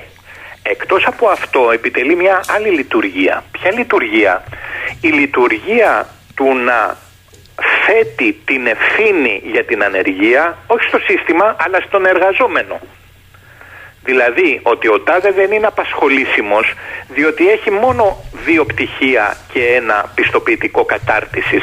Εάν είχε 14 θα έβρισκε δουλειά. Αυτό σημαίνει η έννοια της απασχολησιμότητας. Και άρα αυτός που φταίει που είναι δύο χρόνια άνεργος δεν είναι το σύστημα, δεν είναι οι πολιτικές που ψηφίζει η κυβέρνηση. Έτσι. Δεν είναι το ξεχαρβάλωμα της εργασιακής νομοθεσίας. Όχι. Είναι η δική του ευθύνη που δεν είναι επαρκώς καταρτισμένος. Όλα αυτά που εγώ έφαγα τέσσερα λεπτά να τα πω, τα λέει μία λέξη. Απασχολήσιμος. Ε, θέλω πριν κλείσουμε να, ένα σύντομο, πολύ σύντομο σχόλιο σε αυτό που λέει ο φίλος ο Γρηγόρης. Σωστά λέει ο κύριος Βαφέας, ξαναπάμε πολύ πίσω. Το πισωγύρισμα μάλλον είναι σε εποχές βαρβαρότητας. Μην ξεχνάμε ότι στην εποχή της αποθέωσης από τη μια τη τεχνολογία και των σύγχρονων σχέσεων φτάσαμε στους ενοικιαζόμενους εργαζόμενους. Και μάλιστα με πτυχίο, παρακαλώ, λέει. Είναι ένα θέμα και αυτό. Έχει δίκιο. Έχει δίκιο. Ε, στο διατάφτα, κύριε Βαφέα, λοιπόν, 1η Μαΐου δεν είναι μόνο μια ημέρα με ισχυρούς συμβολισμούς, έτσι; Ε, όχι. Να πω και κάτι όμως για να μην μείνουμε μόνο απεσιόδοξοι. Ε, επειδή πολύ σωστά η κατάσταση κοινωνική είναι σύνθετη, ήταν σύνθετη και γίνεται και πιο σύνθετη, ε, προφανώς για να κάνουμε τη ζωή των πολλών καλύτερη πρέπει να μπορούμε να εκφραστούμε με καινούρια λεξιλόγια αλλά πρέπει να κοιτάμε και προς τα πίσω και να κοιτάμε και στο παρόν. Ε, αυτό που θέλω να πω είναι ότι ε, ο συνδικαλισμός, δηλαδή το όπλο που ήδη από το 1886 έτσι, στο Σικάγο και από το 1870 στον Καναδά όπως είπατε ε, έχουν οι εργαζόμενοι ίσως δεν είναι το μόνο αλλά είναι ένα βασικό.